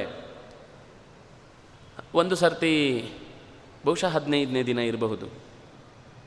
ಯುದ್ಧ ಆಗತ್ತೆ. ಯುಧಿಷ್ಠಿರ ಯುದ್ಧಕ್ಕೆ ಬಂದದ್ದು ಬಹಳ ಕಮ್ಮಿ. ಯಾಕೆಂದರೆ ದುರ್ಯೋಧನ ಯಾವಾಗಲೂ ಕೂಡ ಅವನ ಕಣ್ಣಿದ್ದದ್ದು ಧರ್ಮರಾಜನ ಮೇಲೆ. ಅವನನ್ನು ಹೇಗಾದರೂ ಮಾಡಿ ಅಪಹಾರ ಮಾಡಿ ನಮ್ಮ ಶಿಬಿರಕ್ಕೆ ತಂದುಕೊಂಡು ಅವನ ಪ್ರಾಣ ಬೇಕಾ, ರಾಜ್ಯ ಬೇಕಾ ಹೇಳಿ ಅಂತ ಯೋಚನೆ ಮಾಡ್ತಿದ್ದವನು. ಅದಕ್ಕೆ ಕೃಷ್ಣ ಏನು ಅಂದರೆ ಅವನನ್ನು ಯುದ್ಧಕ್ಕೆ ಬರುವುದಕ್ಕೆ ಬೇಡ ಅಂತ. ಸಾತ್ವಿಕಿಯೋ, ಭೀಮಸೇನನೋ ಇನ್ಯಾರಾದರೂ ಒಬ್ಬರು ದೃಷ್ಟದ್ಯುಮ್ನನೋ ಯಾರಾದರೂ ಒಬ್ಬರು ಕಾವಲಿಗೆ, ಯುಧಿಷ್ಠಿರನಿಗೆ ಕಾವಲಾಗಿ ನಿಂತಿರ್ತಿದ್ರು. ಆದರೆ ಒಂದು ದಿವಸ ಏನೋ ಹುಮ್ಮಸ್ಸಿನಲ್ಲಿ ಬಂದು ಯುದ್ಧಕ್ಕೆ ನಿಂತಿದ್ದಾನೆ, ಕರ್ಣನ ಜೊತೆಗೆ ಯುದ್ಧ ಮಾಡಿದ್ದಾನೆ, ಕರ್ಣ ಅವನನ್ನು ಹಿಗ್ಗಾ ಮುಗ್ಗ ಹೊಡೆದು ಬಡದು ಅವನನ್ನು ನೆಲಕ್ಕೆ ಬೀಳಿಸಿ, ಮೈಯೆಲ್ಲ ನೆತ್ತರು ಹರಿಯುವಂತೆ, ಬಾಯಲೆಲ್ಲ ಮಣ್ಣು ಮುಕ್ಕುವಂತೆ ಮಾಡಿ, ಇನ್ನೇನು ಅವನನ್ನು ಕೊಂದೇ ಬಿಡಬೇಕು ಅನ್ನೋಷ್ಟರಲ್ಲಿ ದೂರದಿಂದ ಇನ್ನೊಂದು ಕಡೆ ಯುದ್ಧ ಮಾಡ್ತಾ ಇದ್ದ ಕೃಷ್ಣ ಅರ್ಜುನನಿಗೆ ಒಂದು ಸಂಜೆ ಮಾಡ್ತಾನೆ ಸಂಜೆ ಮಾಡಿದ ತಕ್ಷಣ ಕೃಷ್ಣ ಅಲ್ಲಿಗೆ ಈ ಕಡೆ ಯುದ್ಧ ಮಾಡ್ತಾ ಇದ್ದವನು ನಾಲ್ಕು ಬಾಣಗಳನ್ನು ಕರ್ಣನ ಕಡೆಗೆ ಬೀಸಿ ಅವನನ್ನು ಯುಧಿಷ್ಠಿರನ ಕೈಯಿಂದ ಬಿಡಿಸಿಕೊಳ್ಳುವ ಹಾಗೆ, ಯುಧಿಷ್ಠಿರನಿಗೆ ಬಿಡುಗಡೆ ಸಿಗುವ ಹಾಗೆ ಮಾಡ್ತಾನೆ. ಹೇಗೋ ತಪ್ಪಿಸಿಕೊಂಡು ಯುಧಿಷ್ಠಿರ ಶಿಬಿರದ ಒಳಗೆ ಬಂದು ಬಿಡ್ತಾನೆ. ಬಂದ ತಕ್ಷಣ ಕೃಷ್ಣನಿಗೆ, ಕೃಷ್ಣ ರಥವನ್ನು ತಂದು ಕರ್ಣನ ಜೊತೆಗೆ ಯುದ್ಧ ಆಗುತ್ತೆ. ಇವನು ಬುಸುಗುಡುವ ಹಾವಿನ ಹಾಗೆ ಒಳಕ್ಕೆ ಬಂದು ಕೂತು, ಇವತ್ತು ನನ್ನನ್ನು ಇಷ್ಟು ಹಿಂಸೆ ಮಾಡಿದಂತಹ ಕರ್ಣನನ್ನು ಕೊಲ್ಲಲೇಬೇಕು ಅಂತ ಅವನ ಹತ್ರ ಜೋರು ಮಾಡಿ ಬಂದುಬಿಟ್ಟಿದ್ದಾನೆ. ಸಂಜೆ ಆಯಿತು ಯಥಾ ಪ್ರಕಾರ ಕೃಷ್ಣ ಬಂದ ಅರ್ಜುನನ ಜೊತೆಗೆ. ಬಂದಾಗ ಫಸ್ಟ್ ಪ್ರಶ್ನೆ ಕೇಳಿದ್ದೆ, ಯುಧಿಷ್ಠಿರ, ಕರ್ಣಸತ್ನ ಅಂತ ಕೇಳಿದ. ಇವನು ಇಲ್ಲ ಅಂದ. ಸಾಯ್ಲಿಲ್ವಾ? ಅದನ್ನು ಹಿಡ್ಕೊಂಡು ಗಾಂಡೀವನ್ನು ಹಿಡ್ಕೊಂಡು ನೀನು ಏನು ಮಾಡ್ತಿದ್ದಿ? ತೆಗೆದು ಬಿಸಾಕ ಗಾಂಡೀವನ್ನ ಅಂತ ಬೈದ. ಆ ಗಾಂಡಿಯವನ್ನು ನಿನ್ನ ಕೈಗೆ ಹಿಡ್ಕೊಳ್ಳಿಕ್ಕೆ ಯೋಗ್ಯತೆಯೇ ಇಲ್ಲ ಅಂತ ಗಾಂಡಿಯವನ್ನು ಚೆನ್ನಾಗಿ ಬೈದ. ಬೈದ ತಕ್ಷಣ ಅರ್ಜುನನಿಗೆ ತಲೆ ಕೆಟ್ಟೋಯ್ತು. ಯಾಕೆಂದರೆ ಅವನೊಂದು ಪ್ರತಿಜ್ಞೆ ಮಾಡಿದ್ದ. ನನ್ನ ಗಾಂಡಿಯವನ್ನು ಯಾರು ಬೈತಾರೋ ಅವರ ತಲೆ ತೆಗಿತೇನೆ ಅಂತ. ಸರಿ, ಸೀದಾ ಕುತ್ ಖಡ್ಗ ತೆಗೆದ, ಅಣ್ಣನ ಹತ್ರ ದುರು ದುರು ದುರು ಅಂತ ಓಡ್ಲಿಕ್ಕೆ ಶುರು ಮಾಡಿದ. ಓಡ್ತಾ ಇರಬೇಕಾದ್ರೆ ಕೃಷ್ಣ ಪಕ್ಕದಲ್ಲಿದ್ದವನು ಅವನನ್ನು ಭುಜ ಹಿಡಿದು ರಟ್ಟೆ ಹಿಡಿದು ಹಿಂದೆ ಕೇಳಿತಾನೆ. ಎಲ್ಲಿ ಓಡ್ತಾ ಇದ್ದಿ, ಏನು ಮಾಡ್ತಾ ಇದ್ದಿ ಹೇಳಿ ಮಾಡು. ಗೊತ್ತಾಗಲಿಲ್ಲ ನಮ್ಗೆ ಏನು ಅಂತ. ಇಲ್ಲ ಇಲ್ಲ. ನನ್ನ ಅಣ್ಣ ಗಾಂಡಿವನ್ನು ಬೈದು ಅಪಮಾನ ಮಾಡಿದ್ದಾನೆ, ಅವನು ತಲೆ ತೆಗಿಬೇಕು, ಅವನನ್ನು ಕೊಲ್ಲುವುದು ಅಂತ ಅನ್ನೋದು ನನ್ನ ಪ್ರತಿಜ್ಞೆ. ಪ್ರತಿಜ್ಞೆ ಉಳಿಸ್ಕೊಳ್ಬೇಕು ನಂದು ಅಂತ ಹೊರಟ. ಕೃಷ್ಣ ಹೇಳಿದ, ಅಯ್ಯಪ್ಪ, ಒಂದು ನಿಮಿಷ ತಾಳು. ಗಡಿಬಿಡಿ ಮಾಡಬೇಡ. ನಿಂಗೇನು ಅವನನ್ನು ಕೊಲ್ಲಬೇಕಷ್ಟೇ ತಾನೇ? ಹೌದು. ಹಾಗಾದರೆ ಅವನಿಗೆ ನಿನ್ನ ನಿನಗೆ ಏನೇನು ಕೋಪ ಇದೆಯೋ ಅದನ್ನೆಲ್ಲ ಚೆನ್ನಾಗಿ ಅವನ ಮೇಲೆ ಹೇಳಿ ಬೈದು ಬಿಡು. ಎಲ್ಲ ಸರಿ ಹೋಗುತ್ತೆ ಎಂದ. ದೊಡ್ಡವರನ್ನು ಕೊಲ್ಲುವುದು ಅಂದರೆ ಅವರ ಲೋಪದೋಷಗಳನ್ನು ಎತ್ತಿ ಹೇಳಿ ಅವರನ್ನು ಬೈಯುವುದೇ ದೊಡ್ಡ ಕೊಲೆ. ಅದಕ್ಕಿಂತ ದೊಡ್ಡ ಕೊಲೆ ಬೇಕಾಗಿಲ್ಲ ಅಂತ. ಸರಿ, ಅವನು ಆಗ ತನಕದ ನಿನ್ನ ಜೂಜಿನ ಆಟದಿಂದಾಗಿ ನಾವೆಲ್ಲ ಕಷ್ಟಪಡಬೇಕಾಯ್ತು. ದ್ರೌಪದಿ ಕಣ್ಣೀರಿಡಬೇಕಾಯ್ತು. ನಾವು ಕಾಡಲ್ಲಿರಬೇಕಾಯಿತು. ಏನೇನು ಕೋಪ ಇತ್ತೋ ಅದೊಂದು ಥರ ಸೈಕೋಥೆರಪಿ ಅವನ ಮನಸ್ಸಲ್ಲಿ ಕೃಷ್ಣನ ಅಣ್ಣನ ಬಗ್ಗೆ ಏನೇನು ಕಾರು ಬೇಕಿತ್ತೋ ವಿಷ, ಅದೆಲ್ಲವನ್ನೂ ಒಂದು ಸರ್ತಿ ಉಸಿರುಬಿಟ್ಟ. ಉಹ್ ಅಂತ ಬಿಟ್ಟ ಮೇಲೆ ಸ್ವಲ್ಪ ಹೊತ್ತು ಒಂದು ಸೆಕೆಂಡ್ ಆಗಿದೆ ಅಷ್ಟೇ. ಮತ್ತೆ ಖಡ್ಗ ತೆಗೆದ ಬಿರಬಿರ ಅಂತ ನಿಂತ. ನಿಂತ ತಕ್ಷಣ ಕೃಷ್ಣ ಹೇಳಿದ ಈಗೇನಾಯಿತು ಇಲ್ಲ, ನನ್ನನ್ನು ತಂದೆಯ ಹಾಕಿ ಸಾಕಿದಂತಹ ಅಣ್ಣನನ್ನು ನಾನು ಬಾಯಿಗೆ ಬಂದಂತೆ ಬೈದು ಕೊಂದೆ ಅಂತಂದ ಮೇಲೆ ನಾನು ಬದುಕಿ ಅರ್ಥ ಇಲ್ಲ, ನಾನೇ ಸಾಯ್ತೇನೆ ಅಂತ ಕುತ್ತಿಗೆಗೆ ಖಡ್ಗ ಹಿಡ್ಕೊಂಡ. ಪುಣ್ಯಾತ್ಮ, ಹಾಗೆ ಕೊಲ್ಲಬೇಕು ನಿನ್ನನ್ನೇ ನೀನು ಕೊಂದುಕೊಳ್ಬೇಕು ಅಂದರೆ ಅದಕ್ಕೂ ಖಡ್ಗ ಬೇಕಾಗಿಲ್ಲ, ಬೇರೆ ಉಪಾಯ ಹೇಳ್ತೇನೆ ಹೌದಾ, ಏನು? ಅದನ್ನು ಮೊದಲು ಹೊರಗೆ ಇಳಿಸು. ಇಳಿಸಿದ? ನೀನು ಏನೇನು ಸಾಧನೆ ಮಾಡಿದ್ದಿ, ನಿನ್ನ ಬಗ್ಗೆ ನಿನಗೇನೇನು ಹೆಮ್ಮೆ ಇದೆ, ಅದನ್ನೆಲ್ಲ ಹೇಳ್ಕೊ ಅಂದ. ಅವನಿಗೆ ಶುರುವಾಯಿತು ಕಾಂಡವ ದಹನ ಮಾಡಿದ್ದು ನಾನೇ. ಪಾಶುಪತಾಸ್ತ್ರ ಪಡೆದು ಬಂದದ್ರಿಂದ ಇವತ್ತು ನೀವೆಲ್ಲ ಹೀಗಿದ್ದೀರಿ? ಏನೇನು ಮನಸ್ಸಿನಲ್ಲಿ ತನ್ನ ಬಗ್ಗೆ ಹೆಗ್ಗಳಿಕೆಯ ಮಾತುಗಳಿತ್ತು ಅದೆಲ್ಲವನ್ನು ಹೇಳ್ಕೊಂಡ. ಹೇಳ್ಕೊಂಡ್ಮೇಲೆ ಈಗ ನೀನು ಸತ್ತ ಹಾಗೆ ಇನ್ನೇನು ಮತ್ತೆ ಕೊಲೆ ಅಂತ ಯೋಚನೆ ಮಾಡಬೇಡ. ಹೀಗೆ ಕೃಷ್ಣ ಅಕಸ್ಮಾತ್ ಅವರ ನಡುವಿನ ಈ ಎಡವಟ್ಟನ್ನು ನಿಲ್ಲಿಸದೆ ಹೋಗಿದ್ರೆ ಅವತ್ತು ಎರಡು ಕೊಲೆ ಆಗ್ತಿತ್ತು. ಕೌರವರು ಅನಾಯಾಸವಾಗಿ ಗೆಲ್ಲುವುದಕ್ಕೆ ಸಾಧ್ಯ ಆಗ್ತಿತ್ತು. ಯಾಕೆಂದ್ರೆ ಧರ್ಮರಾಜ ಸತ್ತ ಮೇಲೆ ಇನ್ನೇನು ಪಾಂಡವರು ಯಾವುದನ್ನು ಬಯಸುವುದೇ ಇರ್ತಿರಲಿಲ್ಲ. ಹಾಗಾಗಿ ಕೃಷ್ಣ ಇದ್ದದ್ರಿಂದ ಆ ಯುದ್ಧದ ಪ್ರಸಂಗದಲ್ಲಿ ನಡುವೆ ಅವರ ಒಳಗೆ ನಡೆದ ಒಂದು ಕಲಹವನ್ನು ಪರಿಹರಿಸಿದ. ಇದು ಕೃಷ್ಣನ ಚಾಕಚಕ್ಯತೆ. ನಮಗೆ ಪಾಠವೂ ಹೌದದು. ನಮ್ಮನ್ನು ನಾವು ಹೊಗಳಿಕೊಳ್ಳುವುದು ಅಂದರೆ ನಮ್ಮನ್ನು ಕೊಂದುಕೊಂಡ ಹಾಗೆ. ದೊಡ್ಡವರನ್ನು ಬೈಯುವುದು ಅಂತಂದರೆ ಅದು ಅವರನ್ನು ಕೊಲೆ ಮಾಡಿದ ಹಾಗೆ. ಈ ಪಾಠವನ್ನು ಕೊಟ್ಟ. ಹೀಗೆ ಒಂದು ಡೆಫಿನೇಷನ್ ಒಂದು ಬದುಕಿನಲ್ಲಿ ಸತ್ಯ ಅಂದರೆ ಏನು? ಧರ್ಮ ಅಂದರೆ ಏನು? ಯಾವ ಕಾಲದಲ್ಲಿ ನಾವು ಹೇಗೆ ನಡ್ಕೊಳ್ಬೇಕು? ಇದೆಲ್ಲವನ್ನು ತೋರಿಸಿಕೊಟ್ಟವ ಕೃಷ್ಣ. ಅಶ್ವತ್ಥಾಮ ಹತಃ ಅಂತ ಪ್ರಸಂಗ ಬಂತು. ಅದರಲ್ಲಿ ಅಶ್ವತ್ಥಾಮ ಅನ್ನೋ ಆನೆ ಸತ್ತದ್ದನ್ನು, ಹಾಗೆ ಅಶ್ವತ್ಥಾಮ ಹತಃ ಹೇಳು ಅಂತ ಧರ್ಮರಾಜನಿಗೆ ಹೇಳಿದರು. ಅವನು ಕುಂಜರಹ ಅಂತ ನಿಧಾನಕ್ಕೆ ಹೇಳಿದ. ಕೊನೆಗಲ್ಲಿ ದ್ರೋಣಾಚಾರ್ಯರು ಪ್ರಾಯೋಪವೇಶಕ್ಕೆ ಕುಳಿತರು. ಅವರು ಸ್ವತಃ ಮೊದಲೇ ತಾವೇ ಯೋಗನಿ ಶಕ್ತಿಯಿಂದ ಪ್ರಾಣವನ್ನು ಬಿಡ್ತಾ ಇರಬೇಕಾದ್ರೆ ಜರ ಇವನು ದೃಷ್ಟದ್ಯುಮ್ನ ಹೋಗಿ ಕೊಲೆ ಮಾಡಿದ. ಇದಾದ ಮೇಲೆ ಕೃಷ್ಣನ ಹತ್ರ ಬಂದು ಅರ್ಜುನ ಕೇಳ್ತಾನೆ, ನಮ್ಮ ಅಣ್ಣ ಸತ್ಯಂ ಭಟ್ಟ. ಅವನ ಹತ್ರ ಹೋಗಿ ಇಂತಹ ಅನ್ಯಾಯದ ಕೆಲಸ, ಸುಳ್ಳು ಹೇಳಿಸುವ ಕೆಲಸ ಮಾಡಿದ್ಯಲ್ವಾ? ಇದೆಲ್ಲ ಸತ್ಯ ಹೇಗಾಗುತ್ತೆ ಅಂತ. ಆಗ ಕೃಷ್ಣ ಒಂದು ಕತೆ ಹೇಳ್ತಾನೆ ಅರ್ಧ ಕತೆ ಹೇಳ್ತಾನೆ. ನೋಡು, ಒಬ್ಬ ವರ್ತಕ ಇದ್ದ. ಬಹಳ ದಿವಸಗಳ ದುಡಿಮೆಯನ್ನು ತನ್ನ ಮಗಳ ಉದ್ಧಾರಕ್ಕಾಗಿ ಎಲ್ಲಿಂದಲೋ ದುಡಿದು ತನ್ನ ಊರಿಗೆ ಮರಳುತ್ತಾ ಇದ್ದ. ಮರಳುವಾಗ ದಾರಿಯಲ್ಲಿ ಅವನತ್ರ ಇದ್ದ ಸಂಪತ್ತನ್ನು ನೋಡಿದ ಯಾವುದೇ ದರೋಡೆಕೋರರು ಅವನನ್ನು ಬೆನ್ನಟ್ಟಿದ್ರು. ಬೆನ್ನಟ್ಟಿ ಬಹಳ ದೂರದ ತನಕ ಕಾಡು ಮೇಡುಗಳನ್ನು ದಾಟಿಕೊಂಡು ಯಾವುದೋ ಆಶ್ರಮದ ಹತ್ತಿರಕ್ಕೆ ಬಂದು ತಪಸ್ಸಿನಲ್ಲಿದ್ದ ಆಶ್ರಮಿ, ಆಶ್ರಮಸ್ಥನನ್ನ, ಮುನಿಯನ್ನ ಕೇಳಿಕೊಳ್ತಾನೆ ನನ್ನನ್ನು ಉಳಿಸಿ ಅಂತ. ಅವನು ಕಣ್ತೆರೆಯದೇ ಇದ್ದಾಗ ಕೊನೆಗೆ ಹೋಗಿ ಹಿಂಭಾಗದ ಆಶ್ರಮದಲ್ಲಿ ಅಡಗಿಕೊಳ್ತಾನೆ ಆಗ ದರೋಡೆಕೋರರು ಬರ್ತಾರೆ. ದರೋಡೆಕೋರರು ಬಂದಾಗ ಹೀಗೆ ನಿಧಾನಕ್ಕೆ ಮಾತಾಡಿಸಲ್ಲ ಅವರು. ಬಂದು ಸೀದಾ ಮೈಯನ್ನು ಎಬ್ಬಿಸಿ ಜೋರು ಮಾಡಿ, ಇಲ್ಲಿ ಯಾರನ್ನಾದರೂ ನೋಡಿದ್ಯಾ? ಯಾರಾದರೂ ಬಂದದ್ದು ಖಂಡಿತ ನಿನಗೆ? ಅಂತ ಕೇಳ್ತಾನೆ ಕೃಷ್ಣ ಕಥೆ ಇಲ್ಲಿಗೆ ನಿಲ್ಲಿಸ್ತಾನೆ. ಈಗ ಅವನು ಏನು ಹೇಳಬೇಕು? ನೋಡಿದ್ದೇನೆ ಅಂತ ಹೇಳಬೇಕಾ? ನೋಡಿಲ್ಲ ಅಂತ ಹೇಳಬೇಕಾ? ನೋಡಿದ್ದೇನೆ ಅಂತ ಹೇಳುವುದು ಸತ್ಯ. ಯಾಕಂದರೆ ಅವನಿಗೆ ಕಿವಿಗೆ ಕೇಳಿಸಿದೆ. ನೋಡಿಲ್ಲ ಅಂತ ಹೇಳೋದು ಸುಳ್ಳು. ಏನು ಮಾಡಬೇಕು? ಅರ್ಥ ಆಯ್ತು ಅವನಿಗೆ. ಯತ್ ಸತಾಂ ಹಿತಮತ್ಯಂತಂ, ತತ್ ಸತ್ಯಮಭಿಧೀಯತೆ. ಇಲ್ಲಿ ಅವನಿಗೆ ನೋಡಿಲ್ಲ ಅಂತ ಹೇಳಿ ಇನ್ಯಾವುದೋ ದಿಕ್ಕನ್ನು ತೋರಿಸಿದ್ರೆ, ನಿರುಪದ್ರವಿಯಾದ, ಕಷ್ಟಪಟ್ಟು ದುಡಿದ ಒಬ್ಬ ವರ್ತಕನ ಜೀವ ಉಳಿಯುತ್ತೆ, ಅವನ ಮನೆಯ ಸಮಸ್ಯೆ ಉಳಿಯುತ್ತೆ, ಪರಿಹಾರ ಆಗುತ್ತೆ. ಅದೇ ಸತ್ಯವನ್ನು ಹೇಳಿದರೆ ಒಬ್ಬ ನಿರುಪದ್ರವಿ ಸಾಯ್ತಾನೆ ಬೆವರು ಹರಿಸದೆ ಹಾಗೆ ಒಬ್ಬರನ್ನು ದೋಚಿ ತಿನ್ನುವಂಥ ಜನಕ್ಕೆ ನೀನು ಸಪೋರ್ಟ್ ಮಾಡಿದ ಹಾಗೆ ಅನ್ಯಾಯವನ್ನೇ ನೀನು ಪ್ರೇರೇಪಿಸಿದ ಹಾಗಾಗತ್ತೆ ಅಂತ ಹೀಗೆ ಹೇಳಿ ಕೃಷ್ಣ ಆ ಸಮಸ್ಯೆಯನ್ನು ಪರಿಹಾರ ಮಾಡ್ತಾನೆ. ದ್ರೋಣಾಚಾರ್ಯರ ಸಮಸ್ಯೆ ಏನಾಗಿತ್ತು? ಅದು ಗೊತ್ತಿರಬೇಕು ನಮಗೆ.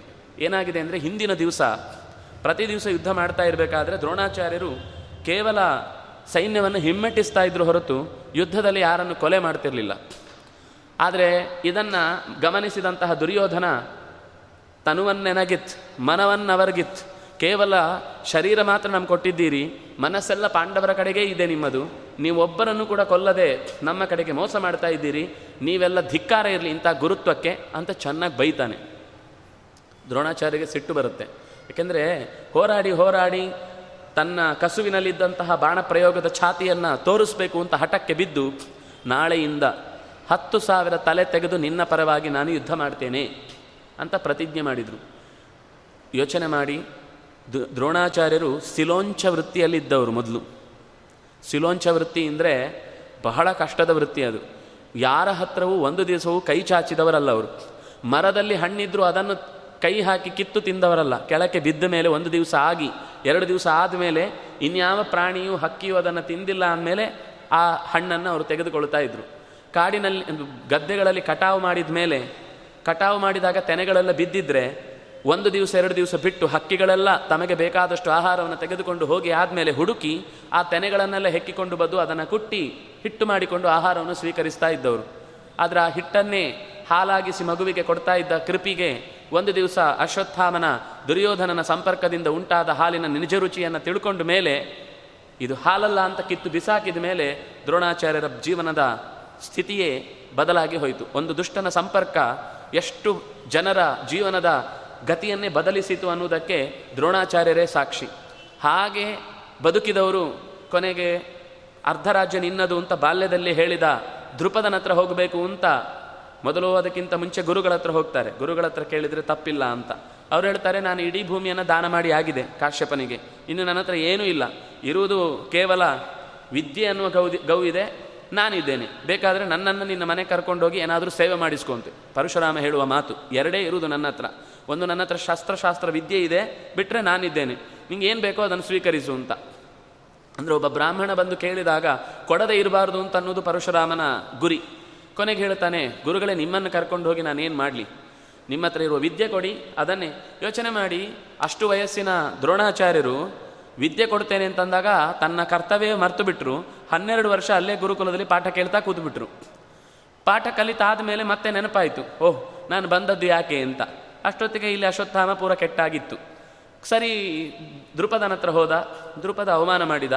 ಅವಮಾನ ಮಾಡಿ ವಾಪಸ್ಸು ಬರುವಾಗ ಈ ದೃಪದನನ್ನು ಹೇಗಾದರೂ ಹೆಡೆಮುರಿ ಕಟ್ಟಿಸಿ ತನ್ನ ಬುಡದಲ್ಲಿ ಹಾಕಿಸಿಕೊಳ್ಬೇಕು ಅಂತ ಯೋಚಿಸಿ ಕುರುಕುಲದ ಹುಡುಗರ ಒಂದು ಪ್ರಸಂಗವನ್ನೇ ತಾನು ಅದರ ಆಸ್ಥಾನದೊಳಗೆ ಪ್ರವೇಶಿಸುವ ಒಂದು ದಾರಿಯನ್ನಾಗಿ ಮಾಡಿಕೊಂಡು ಭೀಷ್ಮಾಚಾರ್ಯರೇ ಆಸ್ಥಾನ ಗುರುವಾಗಿ ಅವನನ್ನು ಜೋಡಿಸಿಕೊಳ್ಳುವಂತೆ ಮಾಡ್ತಾನೆ. ಅದರ ನಂತರದ ಪರಿಣಾಮ ಪೂರ್ತಿ ಅವನು ಋಣ, ಅನ್ನದ ಋಣ ಅನ್ನೋದು ಅನಿವಾರ್ಯವಾಗಿ ದ್ರೋಣ ದುರ್, ದುರ್ಯೋಧನನಿಗೆ ಪರವಾಗಿ ಯುದ್ಧ ಮಾಡುವಂಥ ಪ್ರಸಂಗ ಬಂತು. ಹೀಗೆ ಬದುಕಿದ್ದ ದ್ರೋಣಾಚಾರ್ಯರು ಇವತ್ತು ಹತ್ತು ಸಾವಿರ ತಲೆಗಳನ್ನು ತೆಗೆದು ಯಾವ ನರಕಕ್ಕೆ ಹೋಗಬೇಕು ಅಂತ ಯೋಚಿಸಿ ನಾನು ಅಶ್ವತ್ಥಾಮ ಹತಃ ಅಂತ ಅವನನ್ನು ಸುಳ್ಳು ಹೇಳಿದ್ರಿಂದ ಅವನು ದೇಹವನ್ನು ತ್ಯಾಗ ಮಾಡುವುದಕ್ಕೆ ಅನುಕೂಲ ಆಯಿತು. ಹಾಗೆ ಹಾಗೆ ತ್ಯಾಗ ಮಾಡಿದ್ರಿಂದ ಅವನ ತಪ್ಪುಗಳೆಲ್ಲ ನಿಂತು ಹೋಯಿತು. ಆ ಋತ್ವಿಜ, ಆಚಾರ್ಯ ಪುರುಷ ವಸ್ತುತಃ ಧನುಸ್ಸನ್ನು ಹಿಡಿ, ಹಿಡಿಬೇಕಾದವನಲ್ಲ. ಹಾಗಿದ್ರೂ ಇವನು ಋಣಕ್ಕೋಸ್ಕರ ಬಿದ್ದು ಹಿಡಿದಿದ್ದನ್ನು ತಪ್ಪಿಸುವ ಅನಿವಾರ್ಯತೆ ಇತ್ತು. ಅದಕ್ಕೋಸ್ಕರ ಈ ಸುಳ್ಳು ಸುಳ್ಳು ಕೂಡ ಸತ್ಯ ಆಯಿತು. ಯತ್ ಸತಾಂ ಹಿತಮತ್ಯಂತಂ, ತತ್ ಸತ್ಯಂ ಅವಿಧೀಯತೆ. ಸುಳ್ಳು ಸತ್ಯದ ನಡುವಿನ ಗೆರೆ ತುಂಬ ಶಿಥಿಲ, ತುಂಬ ಎಳೆಯದ್ದು, ಅರ್ಥ ಆಗೋದು ಕಷ್ಟ ಇದೆ. ಒಂದು ಕಡೆ ಮಾತೇ ಬರುತ್ತೆ, ಸತ್ಯಸ್ಯ ವಚನಂ ಶ್ರೇಯ, ಸತ್ಯ ಜ್ಞಾನಂತೂ ದುಷ್ಕರಂ. ಸತ್ಯ ಹೇಳಿ ಸತ್ಯ ಹೇಳಿ ಅಂತ ಹೇಳುವುದು ಸುಲಭ, ಆದರೆ ಯಾವುದು ಸತ್ಯ ಅಂತ ನಿರ್ಣಯ ಮಾಡುವುದು ಬಹಳ ಕಷ್ಟ. ಧರ್ಮವನ್ನು ಮಾಡಿ ಧರ್ಮವನ್ನು ಮಾಡಿ ಅಂತ ಬೋಧನೆ ಮಾಡ್ಬೋದು, ಆದರೆ ನಿಜವಾದ ಧರ್ಮ ಯಾವುದು ಅಂತ ಅರಿಯುವುದು ತುಂಬ ಕಷ್ಟ. ಧರ್ಮಸ್ಯ ವಚನಂ ಶ್ರೇಯ, ಧರ್ಮಜ್ಞಾನಂತೂ ದುಷ್ಕರಂ. ಹೀಗೆ ಎರಡೂ ವಿಷಯದಲ್ಲಿ ಕೃಷ್ಣ ತೋರಿಸಿಕೊಟ್ಟ ಡೆಫಿನೇಷನ್ನೇ ಸ್ವೇ ಸ್ವೇ ಕರ್ಮಣ್ಯಭಿರತಃ, ಸಂಸಿದ್ಧಿಂ ಲಭತೆ ನರಃ, ಸ್ವಧರ್ಮೇ ನಿಧನಂ ಶ್ರೇಯ, ಪರಧರ್ಮೋ ಭಯಾವಹ. ಹೀಗೆ ಗೀತೆಯಲ್ಲಿ ಧರ್ಮ ಅಂದರೆ ಏನು ಅಂತ ತೋರಿಸಿಕೊಟ್ಟ. ಅವರವರು ಅವರವರ ಕರ್ತವ್ಯವನ್ನು ಭಗವಂತನ ಪ್ರೀತಿಗಾಗಿ ಪೂಜೆ ಅನ್ನುವ ಹಾಗೆ ಪ್ರಾಮಾಣಿಕತೆಯಿಂದ ಅರ್ಪಿಸಿದರೆ ಅದೇ ಧರ್ಮ. ಅದಕ್ಕೆ ವಿರುದ್ಧವಾದದ್ದು ಎಲ್ಲವೂ ಅಧರ್ಮ ಅಂತ ಕೃಷ್ಣ ಗೀತೆಯಲ್ಲಿ ಹೇಳಿದ್ದನ್ನೇ ಆಚಾರ್ಯರು ಅದನ್ನು ಸ್ವವಿಹಿತ ವೃತ್ಯ ಭಕ್ತ್ಯ ಪರಮೋ ಧರ್ಮ ಅಂತ ತೋರಿಸಿಕೊಟ್ರು. ಹೀಗೆ ಗೀತೆಯ ಬೋಧೆಯ ಮೂಲಕ ವಸುತಃ ಗೀತೆಗಳು ತುಂಬ ಬಂದಿವೆ ಕೃಷ್ಣನ ಬಾಯಿಯಿಂದ. ಆದರೆ ಪ್ರಸಿದ್ಧ ಭಗವದ್ಗೀತೆಯಾಯಿತು ಯಾಕೆ ಅಂದರೆ ಸುಧೀರ್ ಭೋಕ್ತ ಪಾರ್ಥೋವತ್ಸಹ, ಪಾರ್ಥ ಅನ್ನುವಂತಹ ಕರುವನ್ನು ತೊರೆಗಿಟ್ಟುಕೊಂಡು ಇಡೀ ಜಗತ್ತಿಗೆ ಜ್ಞಾನದ ಅಮೃತವನ್ನು ಪಸರಿಸಿದ ಕೃಷ್ಣ ಜಗದ್ಗುರುವಾಗಿ ನಿಂತದ್ದಷ್ಟೇ ಅಲ್ಲ, ಸ್ವತಃ ಆ ಎಲ್ಲವನ್ನು ಕೂಡ ಪಾಲಿಸಿದವ. ಅವನೇನು ಹೇಳಿದ? ನೀನು ಈ ಯುದ್ಧವನ್ನು ಪೂಜೆ ಅನ್ನುವ ಹಾಗೆ ಮಾಡು, ನಿನ್ನವರು ಯಾರೂ ಸಾಯ್ತಾ ಇಲ್ಲ ಅಂತ ಹೇಳಿದ. ಇದೇ ಪ್ರಸಂಗ ಅವನ ಜೀವನದಲ್ಲಿ ಯಾವಾಗ ಯಾದವರೆಲ್ಲ ಪರಸ್ಪರ ಹೊಡೆದಾಡಿಕೊಳ್ಳುವ ಪ್ರಸಂಗ ಕಣ್ಣ ಮುಂದೆ ಬಂತೋ, ಆಗಲೂ ಇದೇ ನಿರ್ಲಿಪ್ತತೆಯಿಂದ ನಿರ್ವಿಣ್ಣನಾಗಿ ಯಾವುದೇ ಬೇಸರ ಮಾಡಿಕೊಳ್ಳದೆ ಅನಾಯಾಸವಾಗಿ ಆ ದೃಶ್ಯವನ್ನು ನೋಡಿ ಸಹಿಸಿಕೊಂಡ ಅನ್ನೋದ್ರಿಂದ ಕೃಷ್ಣನಿಗೆ ಹೇಳುವ ಅರ್ಹತೆ ಇತ್ತು ಅನ್ನೋದು ಗೊತ್ತಾಗುತ್ತೆ.